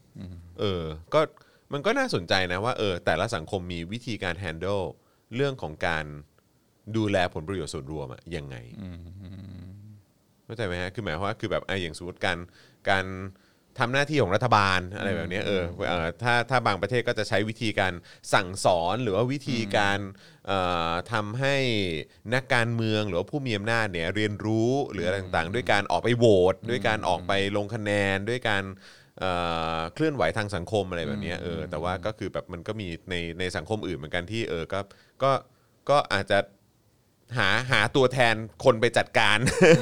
ใช่ไหมฮะด้วยการแบบว่าเออแบบใช้อำนาจทางทหารในการยึดอำนาจแทนอะไรแบบนี้เออมันก็ มันก็น่าสนใจดีเหมือนกันนะเออเอาน่าสนใจคืออะไรนะ ประเด็นเรื่องส่วนตัวกับเรื่องส่วนรวมใช่ไหมใช่ใช่ใช่ใช่อืมซึ่งเรื่องเรื่องส่วนตัวบางทีเราจะมีเวของเราเนี่ยมันก็ไม่ได้เดือดร้อนใครอืมอืม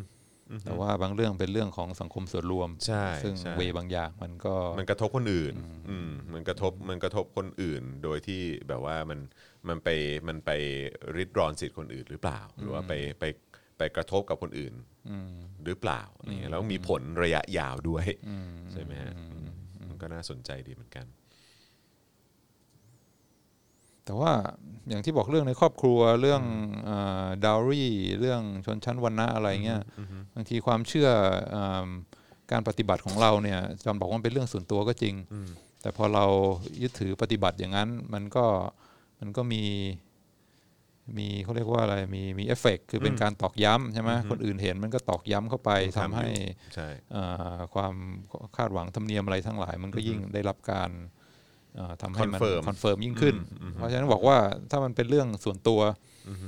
pure ๆมันก็อาจจะไม่ใช่ใช่ไหมอ่าใช่ใช่ใช่อะไรใช่ที่เราเข้าใจทำเข้าใจคืออ่าคือมันยังมีมันยังมีผลกับสังคมอยู่ด้วยแหละฮะมันยังมีผลกับสังคมแต่ว่าเออโอเคไอ้คือคือคือแค่พยายามจะเปรียบเทียบให้เห็นถึง action ของการ เอ่อเปลี่ยนแปลงสังคมหรือว่าเอ่อขับเคลื่อนสังคมในเรื่องที่มันเกี่ยวข้องกับกับเอ่ออาจจะเป็นเรื่องส่วนตัวอะไรเงี้ยกับอันที่มันเกี่ยวข้องกับผลประโยชน์ส่วนรวมของสังคมอะเออแต่ว่าจริงๆมันก็แยกยากนะเพราะว่าทุกอย่างมันก็เกี่ยวข้องกันไปหมดใช่ใช่ก็อย่างในอินเดียถ้ายังยึดติดกับเรื่องอ่าชนชั้นวรรณะอะไรต่ออะไรความไม่เท่าเทียมทางเพศมันก็อ่าเป็นไม่ว่าทางตรงหรือทางอ้อมก็อาจจะมีผ ลกระทบต่อคนที่เกิดบังเอิญเกิดมาในวรรณะต่ำที่หาโอกาสได้ยากหรือว่ากับอ่าผู้หญิงในสังคม ซึ่งบอกว่าเฮ้ยไม่อยากแต่งงานอยากจะใช้ชีวิตแบบว่าทันสมัยอะไรอย่างเงี้ยซึ่งสุดท้ายก็มีจำนวนมากเหมือนกันคนอินเดียที่แบบว่าเฮ้ยกูอยู่ในวันนั้นนี้อยู่อินเดียไปไหนไม่ได้ ย้ายไปอยู่ประเทศอื่นดีกว่าหรือว่าผู้หญิงอินเดียที่บอกว่าโหอยู่ไปก็ลำบากเพราะฉะนั้น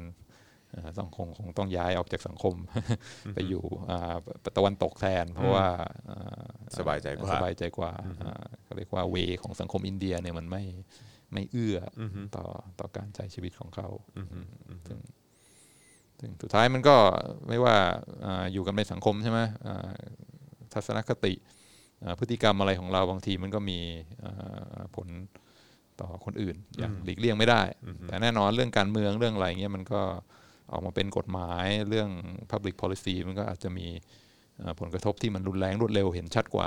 แต่สุดท้ายอยู่ในสังคมมันก็มันก็มีผลกระทบอยู่แล้วอ่าแต่ว่าไอ้การที่เราจะบอกว่าเวเนี่ยบางทีมันเป็นสิ่งที่ทำให้มันเปลี่ยนแปลงยาก แต่ว่าจริง ๆ เราเราก็เห็นถึงการเปลี่ยนแปลงเกิดขึ้นโดยเหมือนกันเพียงแต่ว่ามันใช้เวลาเท่านั้นเองใช่ไหมฮะ อันนี้อันนี้เราสามารถเราสามารถ พูดแบบนี้ได้ไหมฮะ หรือว่าอาจจะคล้ายๆ เป็นการสรุปแบบประมาณนี้ได้หรือเปล่าว่า เออแบบเออแม้ว่ามันจะเป็นเว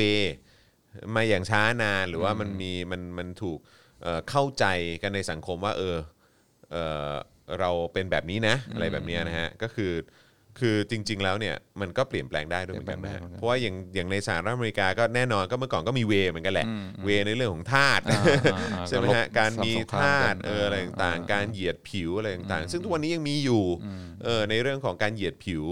เออ racism อะไรพวกเนี้ยเออแต่ว่าก็แต่มันก็ดีขึ้นมันก็มันก็มีเรื่องของการบังคับใช้กฎหมาย การปรับเปลี่ยนทัศนคติของคนในสังคม การ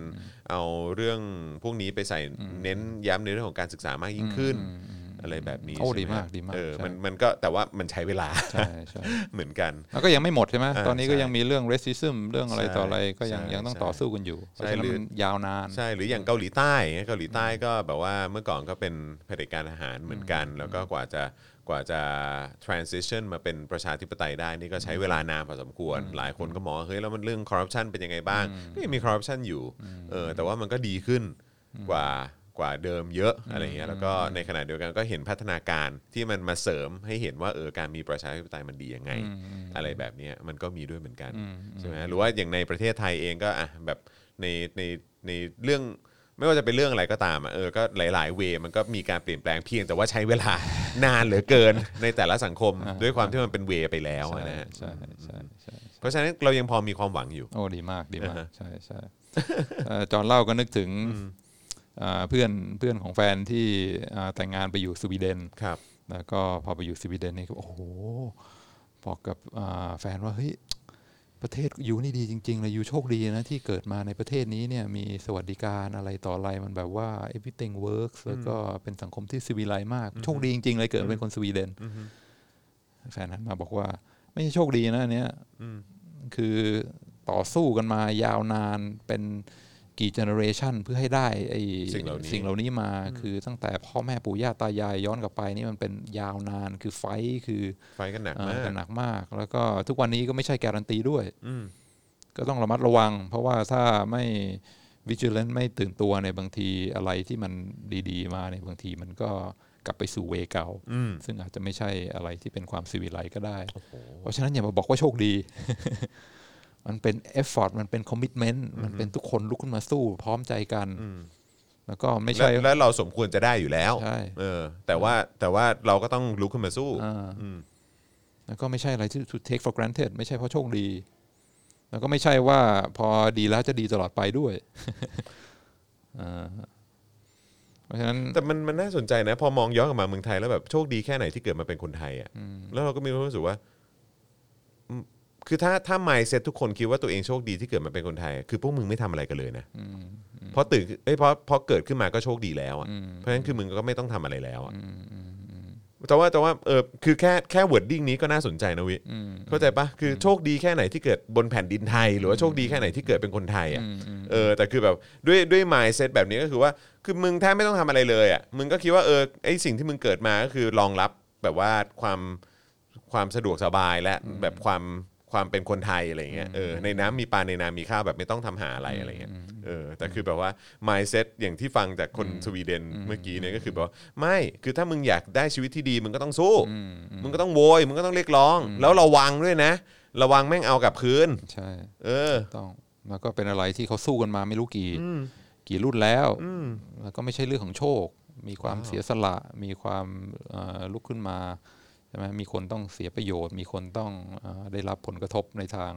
ที่เสียหายหายๆมาก แต่ว่าสุดท้ายเนี่ยกว่าจะได้มาเนี่ยนะอย่าบอกว่าเพราะโชคดีเอ่อเอ่อแล้วก็มันคือมันมันไม่จบไงถ้าบอกว่าให้มันเอ่ออย่างที่มักจะได้ยินบอกว่าให้ให้มันจบที่รุ่นเราอะไรอย่างอืเงี้ยมซึ่งถ้าพูดกันโดย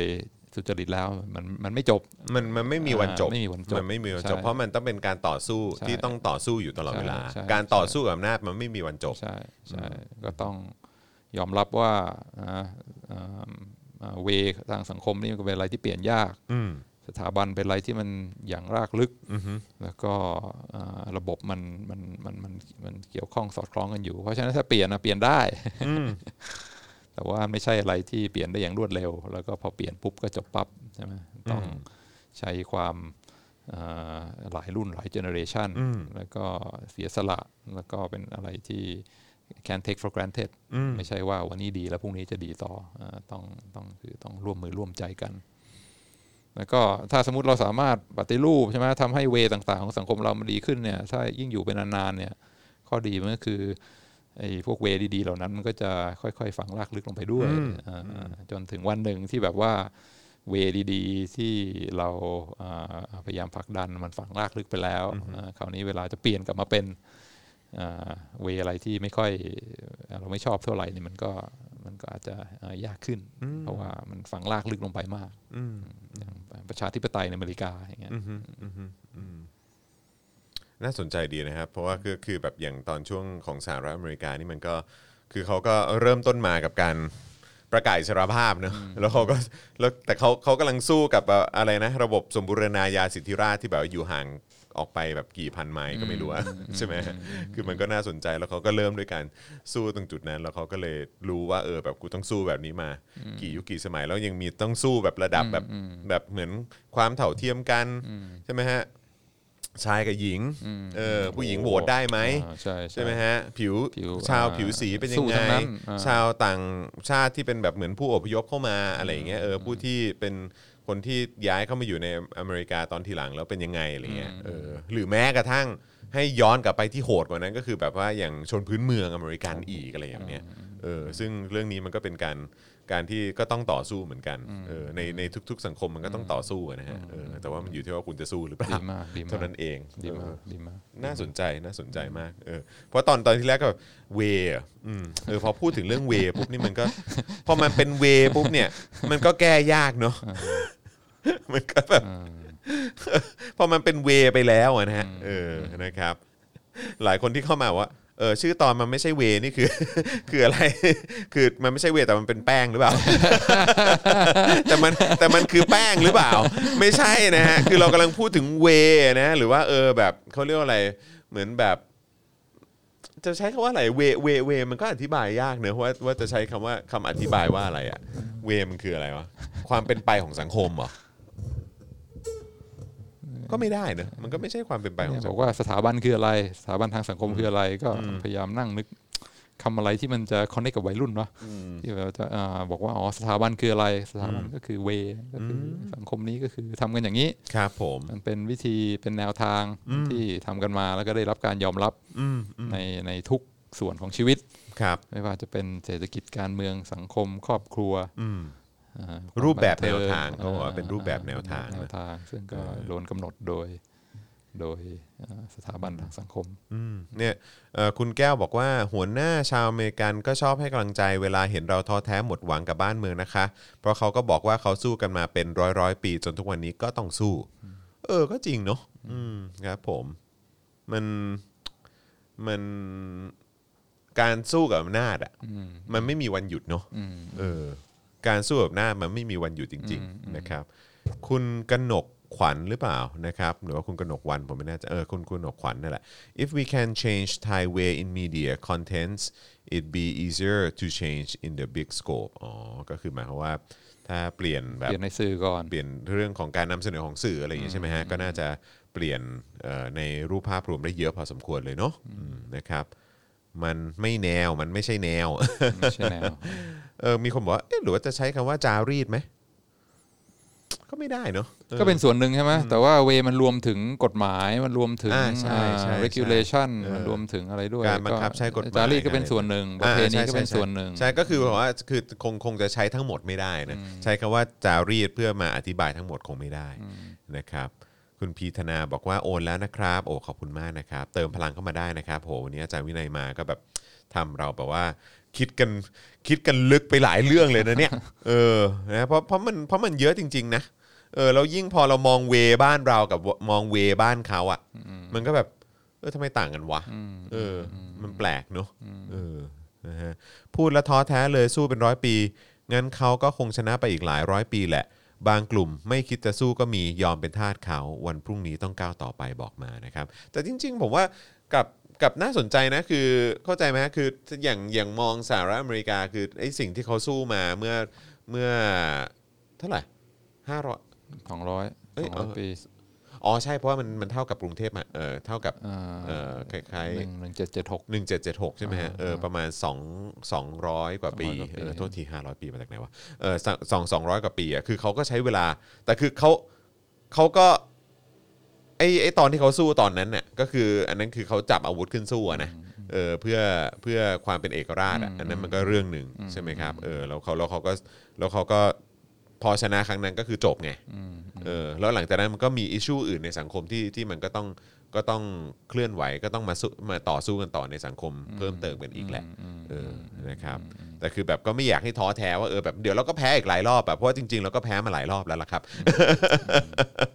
แต่แต่ผมชอบนะตรงที่ว่าเออก็มี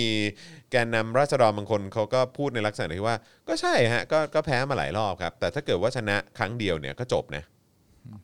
มันก็น่าสนใจนะ คือหมายความว่าคือคือในเชิงว่าถ้าเราเป็นประชาธิปไตยจริง ๆ ขึ้นมาเนี่ย มันจะเป็นอย่างไร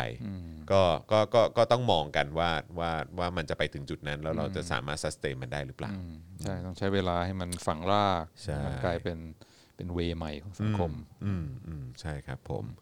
นะฮะตอนนี้เรากำลังย่างย่างก้าวออกจากบริบททางสังคมของยุคกลางครับปลดแอกเพราะอินเทอร์เน็ตอ่าครับผม แล้วอาจารย์วินัยมองว่ายังไงการเข้ามาของเทคโนโลยีการเข้าถึงข้อมูลอะไรต่างๆที่เยอะแยะมากมายมันมันช่วยได้ไหมฮะมันช่วยทำให้การเปลี่ยนเวเนี่ยมันเปลี่ยนได้เร็วมากขึ้นไหม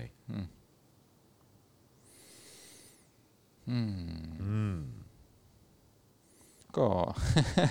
เราก็เห็นเห็นกันอยู่ใช่ไหมคนที่อยากจะยึดติดกับเวเก่าเขาก็มีกลุ่มของเขาครับ ใน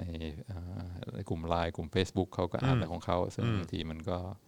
มันก็ไม่ใช่ว่าเขาก็มีช่องทางข้อมูลเขาเหมือนกันแหละข้อมูล ซึ่งถ้าอยากจะยึดติดมันก็มันก็อ่าบางคนเขาก็ชอบเวเก่า ซึ่งมันมันก็ไม่ใช่อะไรที่เปลี่ยนเขาได้ง่ายๆแต่ว่ากรณีศึกษาที่น่าสนใจมากอันหนึ่งที่เพิ่งนึกได้อ่าเรื่องเวเก่าเวใหม่เนี่ยที่ที่กำลังเรากำลังเห็นอยู่กับตาตอนนี้เลยเนี่ยคือฮ่องกงอ่าครับผมฮ่องกงเนี่ย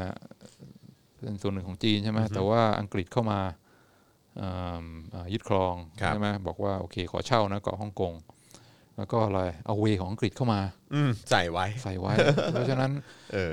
ฮ่องกงกับแผ่นดินใหญ่เนี่ยคนจีนเหมือนกันเออเออแต่ว่าโดนเวของอังกฤษมาอืมครอบแล้วก็ดูฮ่องกงในช่วงที่เอ่อเอ่อเป็นของอังกฤษโอ้โหเจริญคนละใช่ไหมเรื่องมีเลยเสรีภาพแล้วก็เอ่อ ร่ำรวยค้าขายอะไรทั้งหลายอืมอืมซึ่งบอกเห็นได้ชัดเจนเลยว่า ไม่ไม่ใช่อะไรมันคือเรื่องของเว ซึ่คงรับตอนนั้นจีนก็จนใช่ไหมอือฮึแล้วก็ตอนนี้เนี่ยพอแฮนด์โอเวอร์ใช่ไหมตอนนี้ก็กำลังจะเกิดกรณีแบบว่าย้อนกลับอืมฮ่องกงก็กำลังจะโดนเอ่อบี้อืมให้กลับไปสู่เวเก่าซึ่งเอ่อเวอะไรทั้งหลายที่ ที่อังกฤษได้ได้เคยวางไว้วางไว้ตอนนี้ก็กำลังโดนค่อยๆเอ่อทำลายทีละอย่างสองอย่าง ซึ่งสู้ไหมสู้ใช่ไหมก็เห็นคนที่บอกว่าเฮ้ยไม่ใช่เวของเราเวของฮ่องกงคือประชาธิปไตยอืมเสรีภาพก็พยายามลุกขึ้นมาสู้อือฮึแต่ว่าอืมก็เห็นเห็นอยู่กับตา ซึ่งเป็นโศกนาฏกรรมอย่างหนึ่งตอนนี้ คือการครับเข้ามาบี้ใช่ไหมอือฮึทำลายเว ซึ่งอาจจะ เพราะว่าแต่ก่อนจีนเจริญมาได้ก็เพราะว่าดูดูตัวอย่างจากฮ่องกงใช่ไหมอือฮึ ก็มองฮ่องกงเฮ้ยทำไมฮ่องกงรวยวะครับก็ต้องเริ่มจากระบบตลาดค้าขายใช่ไหมเออมีเอ่อทุนนิยมเข้ามาด้วยอะไรเงี้ยอือฮึแล้วก็แต่ก่อนเวลาชาวต่างชาติจะเข้ามาจีนก็ต้องเข้าผ่านทางฮ่องกงอืมพอสามารถพูดกันรู้เรื่องสถาบันอะไรต่ออะไรมันมันไปกันได้ครับ แต่ว่าพอตอนนี้เอ่อได้ฮ่องกงเอ่อได้เริ่มเริ่มรวยแล้วก็เริ่มที่จะ พยายามว่า disassemble อืมสถาบันค่อยๆเวแกะอ่พยายามต่งๆแกะของของฮ่องกง ซึ่งก็เรากำลังเห็นอยู่กับตาตอนเนี้ยเอ่ออเวมันกำลังจะเปลี่ยน ซึ่งหลายคนอาจจะมองว่าไปในทางที่ไม่ค่อยดีเท่าไหร่อืมอืมอืมน่าสนใจนะครับเอิ่มอะไรนะฮะเอิ่มแต่เวของ อังกฤษแหละครับ ก็แทรกเข้าไปในแผ่นดินใหญ่นะครับ อ๋อ มีแทรกเข้าไปด้วยใช่ไหมฮะเอ่อคุณรุ่งทิพย์บอกว่าเติมแล้ว 111บาทสำหรับความรู้อ่าจากอาจารย์วินัยอ๋อขอบคุณนะครับนะฮะเอ้ยดูหลายคนเขาติดใจกับเสื้ออาจารย์วินัยมากเลยเนี่ยนี่นี่นี่เม้นเข้ามาแบบทุก 10 20 คอมเมนต์น่ะเขาจะมีโอ้อาจารย์อาจารย์ใส่เสื้ออาร์เซนอลอาจารย์ใส่เสื้ออาร์เซนอลอ๋อเออขอบคุณนะครับอ่าเสื้อตัวนี้อ่านักเรียนซื้อให้นะครับ ก็เลยอ่า แล้วก็อ่าดูแล้วว่าถ้าใส่เสื้อใส่ใส่สีดำเนี่ยบางทีคนจะบอกว่าหุ้ยทำไมผอมลงผอมลงผมก็เลยบอกว่าต้องหนึ่งต้องระมัดระวังอย่าใส่เสื้อสีดำครับสองอ่ามันจะมีสีอัปมงคลของแต่ละวัน เพราะฉะนั้นก็วันนี้ดูบวกลบคูณหารดูแล้วก็เหลือตัวเนี้ยแหละก็เลยอะลองใส่ ลองใส่อาร์เซนอลบ้างชอบความแบบว่าคนคนใกล้ตัวเป็นเป็นสายมูนะฮะมีคำแนะนำให้เออนะครับซึ่งซึ่งเป็นประโยชน์ซึ่งเป็นประโยชน์เออนะครับจะได้จะได้ไม่พลาดไงจะได้ไม่พลาดนะฮะเอ่อคุณเจมส์ธนวัฒน์บอกว่าทำไมภูมิภาคเอเชียมีแนวโน้มปลดแอกจากความเป็นอะไรนะฮะ hierarchy ไฮรักีในสังคมด้วยตัวเองได้ยากที่ฝังรากลึกในสังคม นี่สินะ ความแหวกแนวของภูมิภาคเอเชีย เหตุมันเกิดเพราะบริบทของภูมิศาสตร์ และการค้าขายไหมอ่าทำไมใช่ไหมจีนอินเดีย วัฒนธรรมเอเชียถึงมีความแบบว่าทรงเนี้ยนะอืมเสรีภาพมาเป็นรองอืมเอ่อความสงบสุขของสังคมมาก่อนอ่าใช่ใช่ใช่ใช่ อ่าก็เป็นเวของของสังคมใช่ไหมอืมเราครับ พยายามอะไรสำคัญกว่าเสรีภาพส่วนบุคคลหรือว่าอ่า เสถียรภาพความสงบสุขของสังคมอ่าก็แล้วแต่สังคมไหนจะไปเวไหนถ้าอเมริกาก็บอกว่าไม่ได้ individual right มาก่อนเว้ยอืมอืมฮึสิทธิของแต่ละบุคคลนะเนาะอืมของแต่ละคนนะเนาะอืมสำคัญที่สุด ซึ่งวัฒนธรรมก็เป็นส่วนหนึ่งของเวใช่ไหมครับไม่ใช่แค่กฎหมาย ไม่ใช่แค่อ่า regulation ไม่ใช่แค่จารีตแต่วัฒนธรรม culture ก็เป็นก็เป็นเวของสังคมเหมือนกันอืมอืมซึ่งแน่นอนวัฒนธรรมแก้ยาก คุณณณหนิงหรือเปล่า บอกว่าเพราะศาสนาคริสต์มองคนเท่ากันครับอืมศาสนาคริสต์ก็ถ้าจะพูดให้ฟังดูดีก็บอกว่ามนุษย์ทุกคนเนี่ยถูกสร้างขึ้นมาในอืม image of God อืใช่มไหมในสายตาของพระเจ้าอ่ฉะนั้นใช่ก็ไหมีความศักดิ์สิทธิ์มีความอ่าทุกคนมีคุณค่ามีคุณค่าในตัวของตัวเองครับเพราะฉะนั้นต้อง protect ต้องป้องกัน ความเป็นความเป็นก็ปัจเจมันกก็อาจจะเป็นส่วนหนึ่งของแนวคิดแบบนั้นก็ได้นะ แต่ว่าคือถ้าถ้าเกิดบอกว่าศาสนาคริสต์บอกว่าทุกคนเท่ากันน่ะงั้นทำไมสมัยก่อนก็ยังมองทาสไม่เท่ากันเลยมองทาสไม่เห็นเหมือนคนเลย สมัยนั้นก็ดูอินแบบศาสนามากนะอืมอืมตอนนั้นก็อ้างศาสนาคริสต์เยอะนะอ่าใช่เออใช่ใช่ไหมใช่แต่ทำไมถึงแบบทำกับทาสแบบว่ายังไม่ใช่มนุษย์อะอืมแล้วก็แคทใช่อไหมลิกก็ยังให้ผู้หญิงเป็นเป็นบาทหลวงไม่ได้ ใช่ใช่ใช่ใช่แล้วคือแล้วคือจะมาบอกว่าเออแบบผู้หญิงเป็นพระไม่ได้เลยก็แบบว่าอ้าวอ่า แล้วแบบนี้คือมองทุกคนเท่ากันยังไงอะครับแล้วแต่ใช่ไหมฮะพูดให้ดีหรือไม่ดี ใช่ใช่ใช่นะครับ ก็เลยคิดว่าอืมมันอาจจะไม่ใช่ทั้งหมดนะครับอะไรอย่างเงี้ยเอออาจจะมีแนวแนวความคิดแบบนี้เข้ามาก็ได้ แต่ว่าก็คือคิดว่าก็คงไม่ใช่ทั้งหมดอยู่ดีเออนะครับอืมศาสนาคริสต์ในยุโรปก็โหดเรื่องศักดินานะครับอืมนะฮะขอบคุณคุณพลาวานะครับเออเพิ่งได้ภาษีคืนมาเอามาสนับสนุน SpokeDark่ะโอ้โหดีมากฟังอาจารย์วินัยแล้วได้ความรู้มากค่ะ อ่าชอบอ่าดีมากดีครับ น่าสนใจผมพูดคร่าวๆ พออาจารย์พูดเรื่อง protected value เลยเลย get อ๋อนะครับผมนะคุณนันหนิงบอกมานะครับเอ่ออ่าใช่แต่บาทหลวงนี่ก็มีชนชั้นนะเออครับผม ศาสนาพุทธก็เห็นคนเท่ากันหมดครับผมแต่ก็เนี่ยฮะก็ต้องก็ต้องมันก็มีเรื่องของชนชั้นอยู่ดีในศาสนาพุทธนะเออโดยเฉพาะในบ้านเราอะนะ เออนะครับคุณสถาพรว่าเพราะศาสนาพุทธในรัฐไทยเป็นศาสนาศาสนาพุทธแบบชนชั้นเออก็ชนชั้นจริงๆอืมก็แบบมันก็มีแม้กระทั่งในแวดวงพระเองนี่ก็มียศอะไรต่างๆ ด้วยใช่ไหมฮะเออใช่ไหมฮะแล้วก็คือแบบเอ่อคนจะเข้าไปหาพระก็ต้องแบบคุกเข่าคลานเข้าไปหาอะไรแบบเนี้ยเออมันก็จะเป็นแบบอีกเอแบบอทำทำให้นึกขึ้นมาได้ ตอนตอนอาตอนอยู่ AIT ตอนนั้น จำได้ว่าอะไรอ่าอ่าที่คณะฉลองครบรอบ 50 ปีอะไรสักอย่างอืมแล้วก็เชิญอ่าเชิญเชิญพระมาสวดอะไรเงี้ยอ่าเพราะว่าคณะบดีตอนนั้นเป็นเป็นคนเยอรมันนะแต่ว่าอ๋อเหรอคนฮะเยอรมันมาอยู่เมืองไทยนานมากก็เลยมีความเป็นไทยสูง ก็เลยเข้าใจเวอาพอพอครบอ่าฉลอง 50 ปีของเอ่อหรือว่า20 ปีวิทยาลัยอะไรเงี้ยครับก็ก็เชิญพระมาสวดแบบว่าเหมือนขึ้นบ้านใหม่อะไรอย่างงี้ใช่ไหม ก็จำได้นั่งสวดอยู่อ่านั่งนั่งฟังสวดอยู่ แล้วก็ข้างๆก็เป็นอาจารย์อินเดียอืมซึ่งเป็นอ่า visiting ก็คือมาอยู่เทอมหนึ่งมาคจากรับอินเดียเลยเป็คนรับอาจารย์ผู้หญิงครับแล้วก็นั่งสวดมนต์อยู่อาจารย์อินเดียก็อ่าเป็นไงอยู่เมืองไทยมารู้เรื่องศาสนาพุทธดีหรือเปล่า อาจารย์อินเดียนี่เป็นเป็นฮินดูนะ แต่ว่ามาทำเป็นจะมาสอนอ่าพุทธศาสนา ผมก็แบบว่าอะไรว่าเรียนมาตั้งแต่ปหนึ่งแล้วมาเออเออเออเออจะมาสอนอะไรพุทธศาสนาผมเออเออก็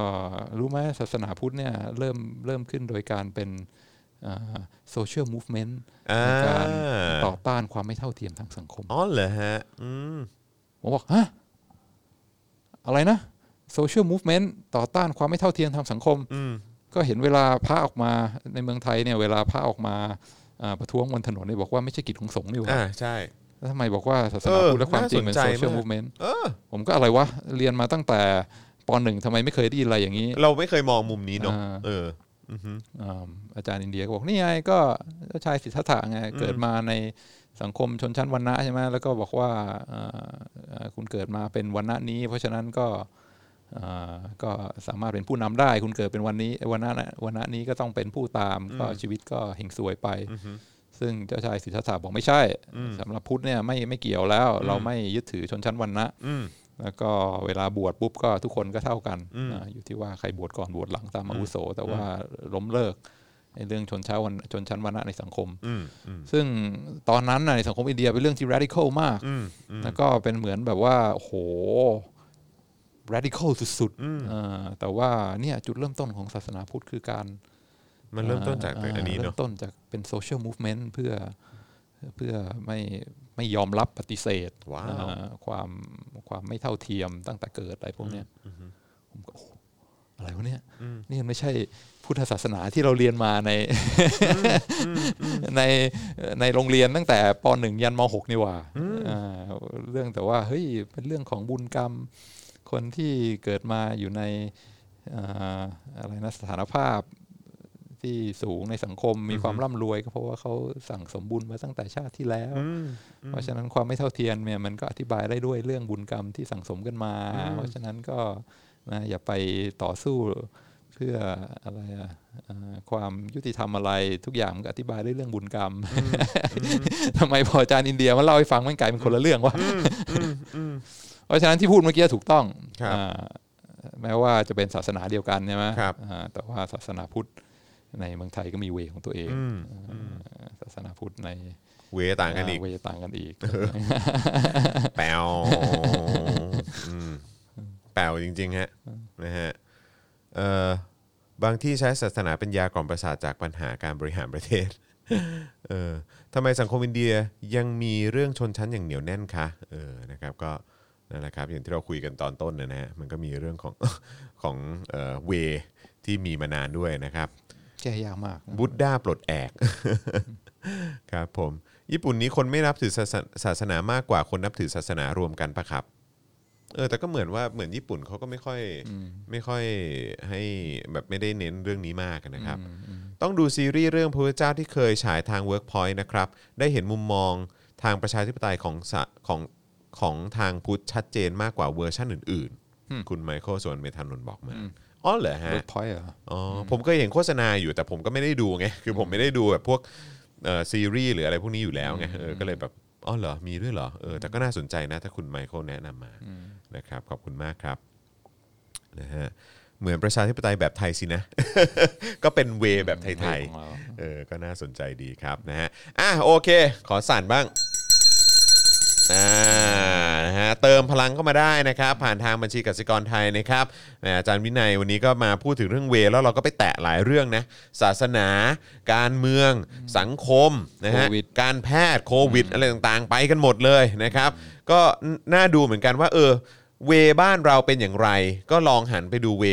บ้านอื่นบ้างนะครับ ว่าเขามีความเห็นกันอย่างไรนะคซึ่รับงทุกเกี่ยวกับเรื่องทุกเดียวเวกับก็เรามีข้อดีข้อเสียใช่ไหมอ่าจุดแข็งใช่จุดอ่อนใช่ไม่ใช่ว่าใช่จะใช่ perfect อืมไอ้ทางที่บอกว่าสวีเดนเนี่ยอ่ามี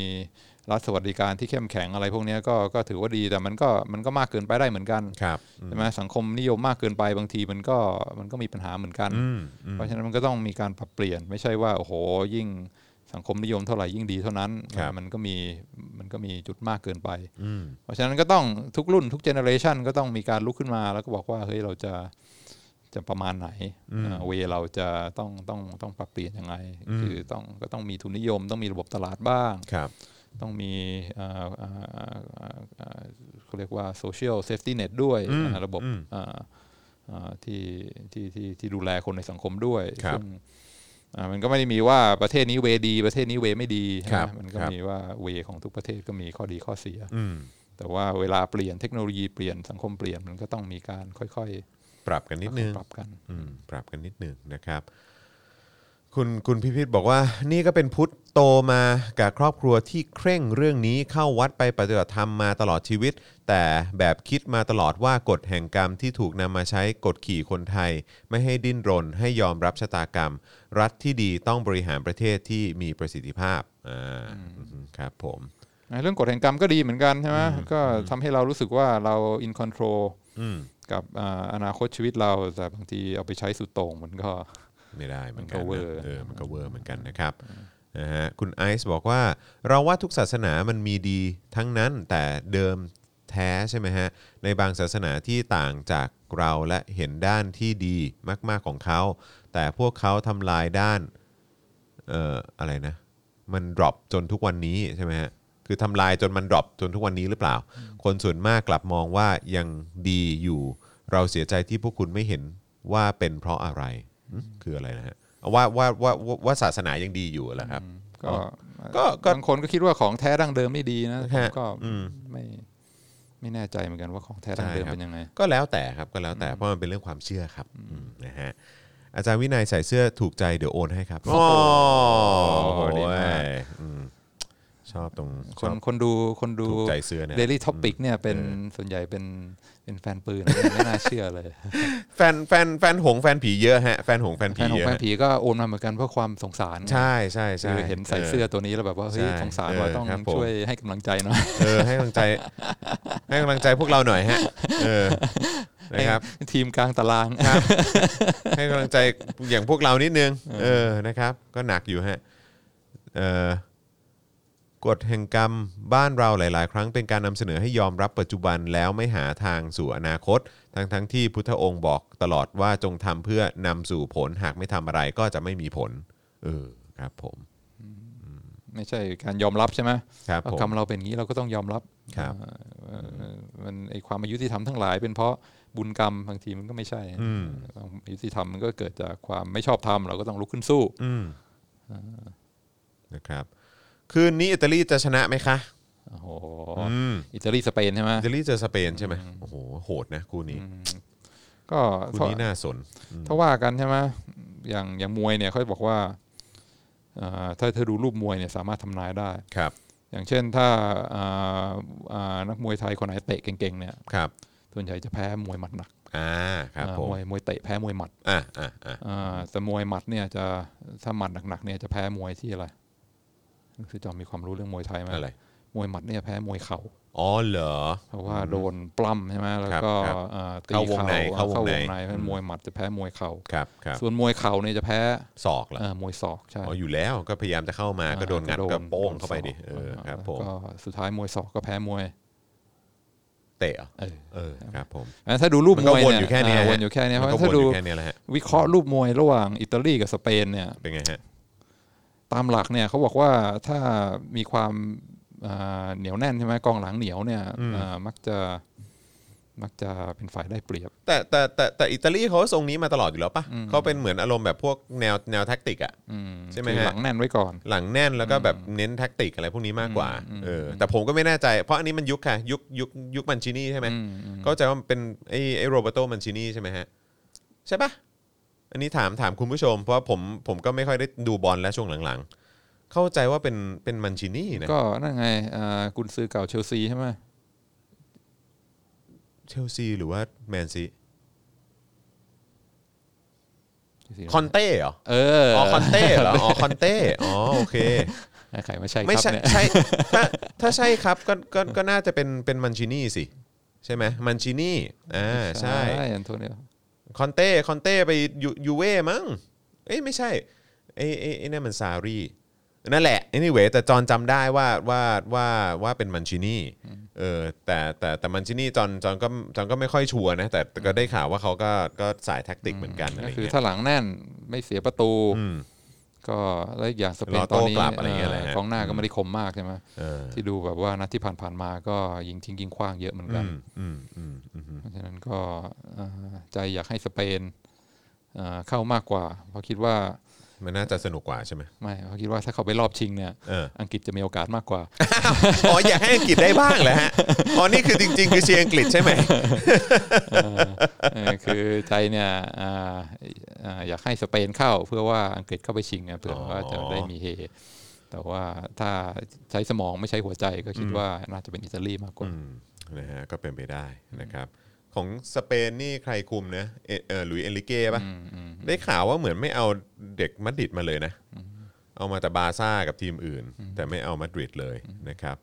เจ้าทรงอาจารย์ศักดิ์นักสัมผัสวิญญาณวิเศษในกะลา หายหัวหมดตอนโควิดถล่มประเทศ ครับผม อันนี้คืออะไรนะเออไม่อันนี้อันนี้อันนี้พูดพูดเรื่องสถานการณ์ตอนนี้ฮะ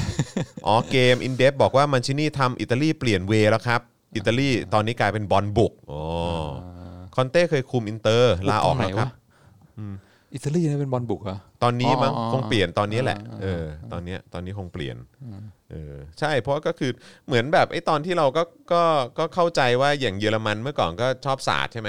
เออชอบโยนใช่ไหมถ้าเป็นเมื่อก่อนเนี่ยเฮ้ยเอ๊ะหรือใครหรืออังกฤษเยอรมันมันอ่าอังกฤษสิอัอังงกกฤฤษษโยนอังกฤษอ่าชอบโยนเมื่อก่อนเนี่ยอ่าโยนจังเออนะครับแต่ว่าพอตอนนี้ก็เหมือนเริ่มจะเปลี่ยนเวย์นิดนึงเออ แต่ก็แปลกใจนะผมก็แปลกใจอยู่ดีเพราะมันเป็นเซาเกตอะผมก็แบบอะไรวะเพราะเกมนี้มึงมาถึงขนาดนี้ได้ไงเนี่ยกูงงมาก ถึงรอบรองบอลโลกเหมือนกันนะเจ้าก็รู้แต่ก็คือแบบเมื่อก่อนแบบเออเข้าใจปะเอาแบบอีริกสันมาเอานู่นนั่นนี่มาก็แบบเออดูแบบเก่งๆอะเออ แต่แบบทำไมพอมาเป็นอย่างนี้แล้วแบบเออ คือมันมันมันดูไปได้ไม่ถึงไหนอะแต่พอเป็นเซาธ์เกตเออเออ ดันมาถึงขนาดนี้เว้ยแต่ก็คงจังหวะด้วยแหละ เพราะว่าอะไรรู้ไหมเพราะว่ามาตรฐานพรีเมียร์ลีกเนี่ยมันขึ้นมามันสูสูงงมากขึ้นเออนักบอลมันก็เลยมีคุณภาพขึ้นมีการเอามีการ import โค้ชมีการ import นักบอลtop top ทั่วโลกใช่ไหมคือพอลีกในประเทศเนี่ยมันมันมันพัฒนาขึ้นสูงมากเนี่ยคราวเนี้ยผู้จัดการทีมชาติก็ได้เปรียบใช่ไหมเออ ก็จริงสามารถเรียกก็มีทรัพยากรเอ่อทรัพยากรนะ มีทรัพยากรดีๆนะครับเออซึ่งซึ่งดีมากเลยนะครับอ่าโอเค อังกฤษจุดเด่น ต้องมีตัววิ่งไวเสมอ ก็มีสเตอร์ลิงไงนะเออครับผมป๋าครับป๋าชอบเลี้ยง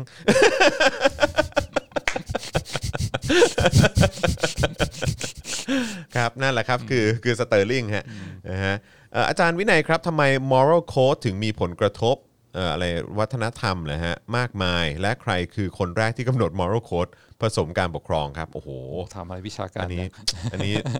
แต่ว่าถ้าถ้ามันเอออันนี้อันนี้ก็ถือว่าเป็นคำถามที่น่าสนใจนะ ผมว่าคำถามคือในในมุมผมคำถามเนี้ยผมอยากไปถามอาจารย์โกวิท moral code เหรอโค้ดแห่งศีลธรรมเหรอแล้วพอบอกว่าผสมกับการปกครองเนี่ยผมก็รู้สึกว่าเออแบบมันก็เออถ้าลองถามอาจารย์โควิดอาจารย์โควิดจะมีความเห็นอย่างว่าวิก็ยังไงบอกว่าเราเป็นรัฐคารวาสอืศาสนากับศาสนากับรัฐต้องแยกจากกันอืมอ่าแต่ความครับจริงผก็แยกไม่หมดแต่ความนะจริงก็แยกไม่หมดครับครับผม นี่ก็ไปกันใหญ่เหมือนกันฮะคุณเตยเอเตยนี่โหถามอะไรวิชาการมากเอออราฮิมเป็นชาวเหนือครับ เป็นพ่อเลี้ยงเออครับผมอังกฤษนักฟุตบอลทั้งทีมแทบจะติดระดับโลกทั้งนั้น ทรัพยากรชั้นดีทั้งนั้นไม่เข้ารอบสิแปลกโอ้ครับผมเออคือผมแค่มีความรู้สึกว่า จากความทรงจำที่ผ่านมาก็คือเหมือนแบบ อังกฤษอะเออคือหลายๆ คือถ้าถ้าเป็นเมื่อก่อนอะเออก็คือแบบเรามีความรู้สึกว่าเฮ้ยก็ดูทีมคุณก็ดีนะ มีแบบเบคแฮมมีเจอหลาดมีอะไรพวกเนี้ยใช่ไหมเออแล้วก็แบบมีโอเว่นมีกองหน้าอะไรดีๆ เก่งๆตั้งเยอะอะไรเงี้ยแล้วแบบทำไมมันไปไม่ถึงฝันวะแต่พอรอบเนี้ยเออคืออะมันอาจจะเป็นว่าเอออืม เราไม่ได้ดูบอลเข้มข้นเหมือนแบบแต่ก่อนนะนะเออมันก็มีนักเตะบางคนที่เราแบบเออโอเคเคยได้ชื่อแต่แต่แต่เคยได้ยินชื่อ แต่ว่าเราไม่เคยเห็นแบบเล่นเล่นแบบเต็มๆอะเราก็จะแบบเราก็ไม่รู้ว่าคนนี้เก่งหรือเปล่าหรือว่าเออคนนี้แบบเออถ้าถ้าเทียบกับนักบอลต่างชาติอะไรเงี้ยเออเขาเป็นยังไงอะไรเงี้ยเออเราก็อาจจะไม่ทราบนะครับนะฮะก็เออก็ต้องขอความรู้คุณผู้ชมและคุณผู้ฟังด้วย นะครับในฐานะที่คิดว่าคงจะดูบอลบ่อยกว่าเราแต่ความทรงจำอย่างหนึ่งสมัยเด็กนะไม่ครับไม่รู้จอนทันหรือเปล่าอืมคือสมัยเด็กเนี่ยจำได้ว่าตอนดูบอลเนี่ยรู้สึกว่าทีมชาติเนี่ยสุดยอดอืมคือถ้า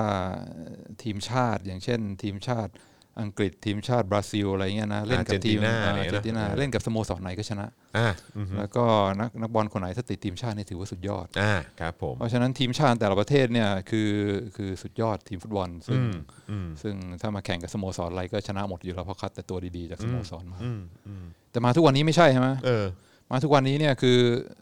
ทีมชาติไหนอะมาแข่งกับแมนซิตี้ก็สู้ไม่ได้เออเพ ราะว่าแมนซิตี้นี่คือเอาตัวเด็ดๆของทุกทีมมามารวมกันอืมฮึเพราะก็ฉะนั้นแถมมีโค้ชอีกเนาะอ่าเพราะฉะนั้นมันคือนั่นใช่ไหมโลกาภิวัตน์ใช่ไหมครับ พอวันสโมสรนี่สามารถที่จะเอาทรัพยากรจากทุกประเทศมารวมกันได้เนี่ยอืมตอนนี้บอลทีมชาติเลยกลายเป็นเออก็ ทีมชาติก็เท่านั้นแล้ววะเออ อีก feel หนึ่งเลยนะอ่าประเทศเดียวมันสู้กับอ่า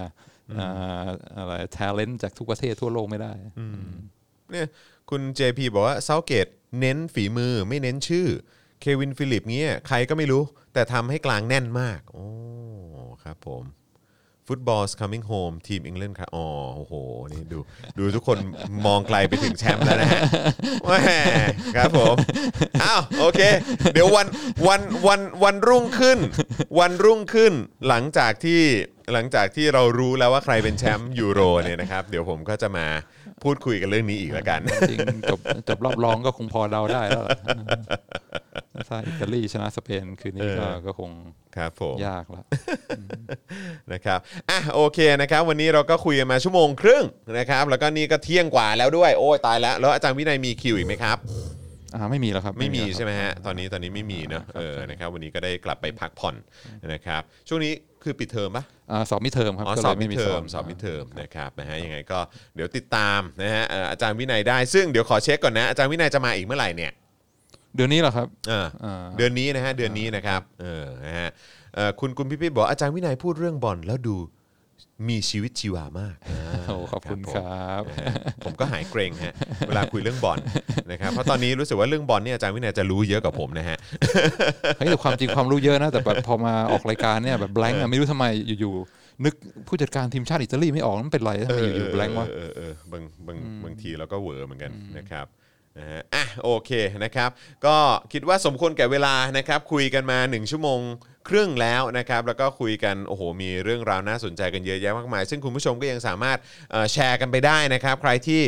ฟังคลิปนี้แล้วหรือว่าหรือว่าติดตามคลิปนี้แล้วรู้สึกว่าเออมันน่าสนใจดีนะแล้วมันช่วยกระตุ้นให้เราได้สังเกตนะฮะประเทศนะฮะหรือว่าเขาเรียกว่าสังคมอื่นๆบ้าง ผมว่าก็น่าจะเป็นเอ่อเรื่องที่ดีเหมือนกันที่จะได้มองปุ๊บ แล้วก็กลับมาย้อนดูว่าเออประเทศเราเป็นอย่างไรบ้างนะครับนะฮะซึ่งอาจารย์วินัยมักจะหยิบประเด็นเหล่านี้มาให้พวกเราได้ตื่นตาตื่นใจเสมอมอนะครับแบบไม่ทันตั้งตัวด้วย นะครับนะเพราะฉะนั้นก็เดี๋ยวรอดูแล้วกันนะครับว่าเอ่อครั้งต่อไปนะครับอาจารย์วินัยจะมาพร้อมกับประเด็นไหนแล้วก็เรื่องไหนนะครับแล้วก็รอบหน้าที่เจอกันเนี่ยจะเป็นวันที่เราจะได้ฉลองแชมป์ให้กับอังกฤษหรือเปล่า นะครับนะฮะกับบอลยูโรนะครับ คุณสายรุ้งเสรีชนไฟเย็นคนเท่าเทียมกันบอกว่าชอบอาจารย์วินัยพูดเรื่องบอลมากค่ะ คุณอัตพลบอกว่าพูดเรื่องมวยนึกว่าอาจารย์วินัยเป็นเซียนมวยเออนะครับคือคือบ้านเรานี่พ่อเอ่อด้วยความที่อาจารย์โกวิทเคยเป็นนักมวยเก่าอ่านนะฮะเคยเป็นนักมวยไทยเก่านะครับก็เลย จะอินเรื่องมวยไทยมากเออลูกทุกคนก็จะโดนให้ฝึกมวยไทยไงอ่าอ่าเออ แล้วก็มีมีมีมีมีครับ ชื่อมวยไทยด้วยนะครับ แต่ละคน อ่ามีชื่อมวยไทยด้วยใช่ไหมอ่ามีชื่อมวยไทยครับผมด้วยอ่าน นะซึ่งก็ถ้าเกิดว่าใครใครมีปัญหากับเพื่อนที่โรงเรียน ก็จะโดนสั่งให้ไปมวยไทยกับคนนั้นที่โรงเรียนฮะเออนะครับเพราะฉะนั้นก็จะเอ่อมีประสบการณ์ด้านมวยไทยพอสมควร ทุกคนเลยทุกคนเลยนะครับ ส่วนใหญ่ขี้โม้นะครับ จริงๆไม่เอาแล้วกลัว เจ็บนะฮะ เวลาต่อยนี่มันเจ็บนะครับ แม้กระทั่งต่อยหน้าคนเนี่ยมือยังเจ็บเลยนะฮะ จริง ๆ ต่อยเสร็จเนี่ยมันก็ระบมเหมือนกันนะเพราะมันมันคือกระดูกกระแทกกระดูกฮะ เออนะครับเพราะฉะนั้นก็อืมคุณเจมส์บอกว่าพี่จอนจัดพี่ปาล์มไปแล้ว ไม่ใช่โถนะครับอ่าโอเค วันนี้หมดเวลาแล้วครับ เดี๋ยวให้อาจารย์วินัยได้กลับไปพักผ่อนดีกว่านะครับผมเมื่อเช้านี้เขาเพิ่งโยคะมานะครับโยคะเสร็จก็มาจัดรายการต่อเลยนะครับผมนะครับเพราะฉะนั้นเดี๋ยววันนี้เอ่อขอบคุณอาจารย์วินัยมากนะครับนะแล้วเดี๋ยวกลับมาเจอกันครั้งต่อไป สัปดาห์หน้าน่าจะเป็นคิวของพี่แขกนะครับแล้วก็วีคถัดไปก็น่าจะเป็นอาจารย์วินัยนะครับแล้วก็ถัดไปหลังจากนั้นถ้าคิวไม่มีปัญหาแล้วก็น่าจะเป็นอาจารย์โกวิทครับอ๋อมานะสักฮะที เดี๋ยวคอยติดตามแล้วกันนะครับแต่วันนี้หมดเวลาแล้วนะครับผมจอห์นวินยูนะครับอาจารย์วินัยวงศ์สุรวัตรนะครับแล้วก็อาจารย์แบงค์อ่ามองบนถอนในใจไปพลางๆนะครับพวกเราสามคนลาไปก่อนนะครับสวัสดีครับ สวัสดีครับ สวัสดีครับสวัสดีครับบ๊ายบายครับ Daily t o p i c กกับจอห์นวินยู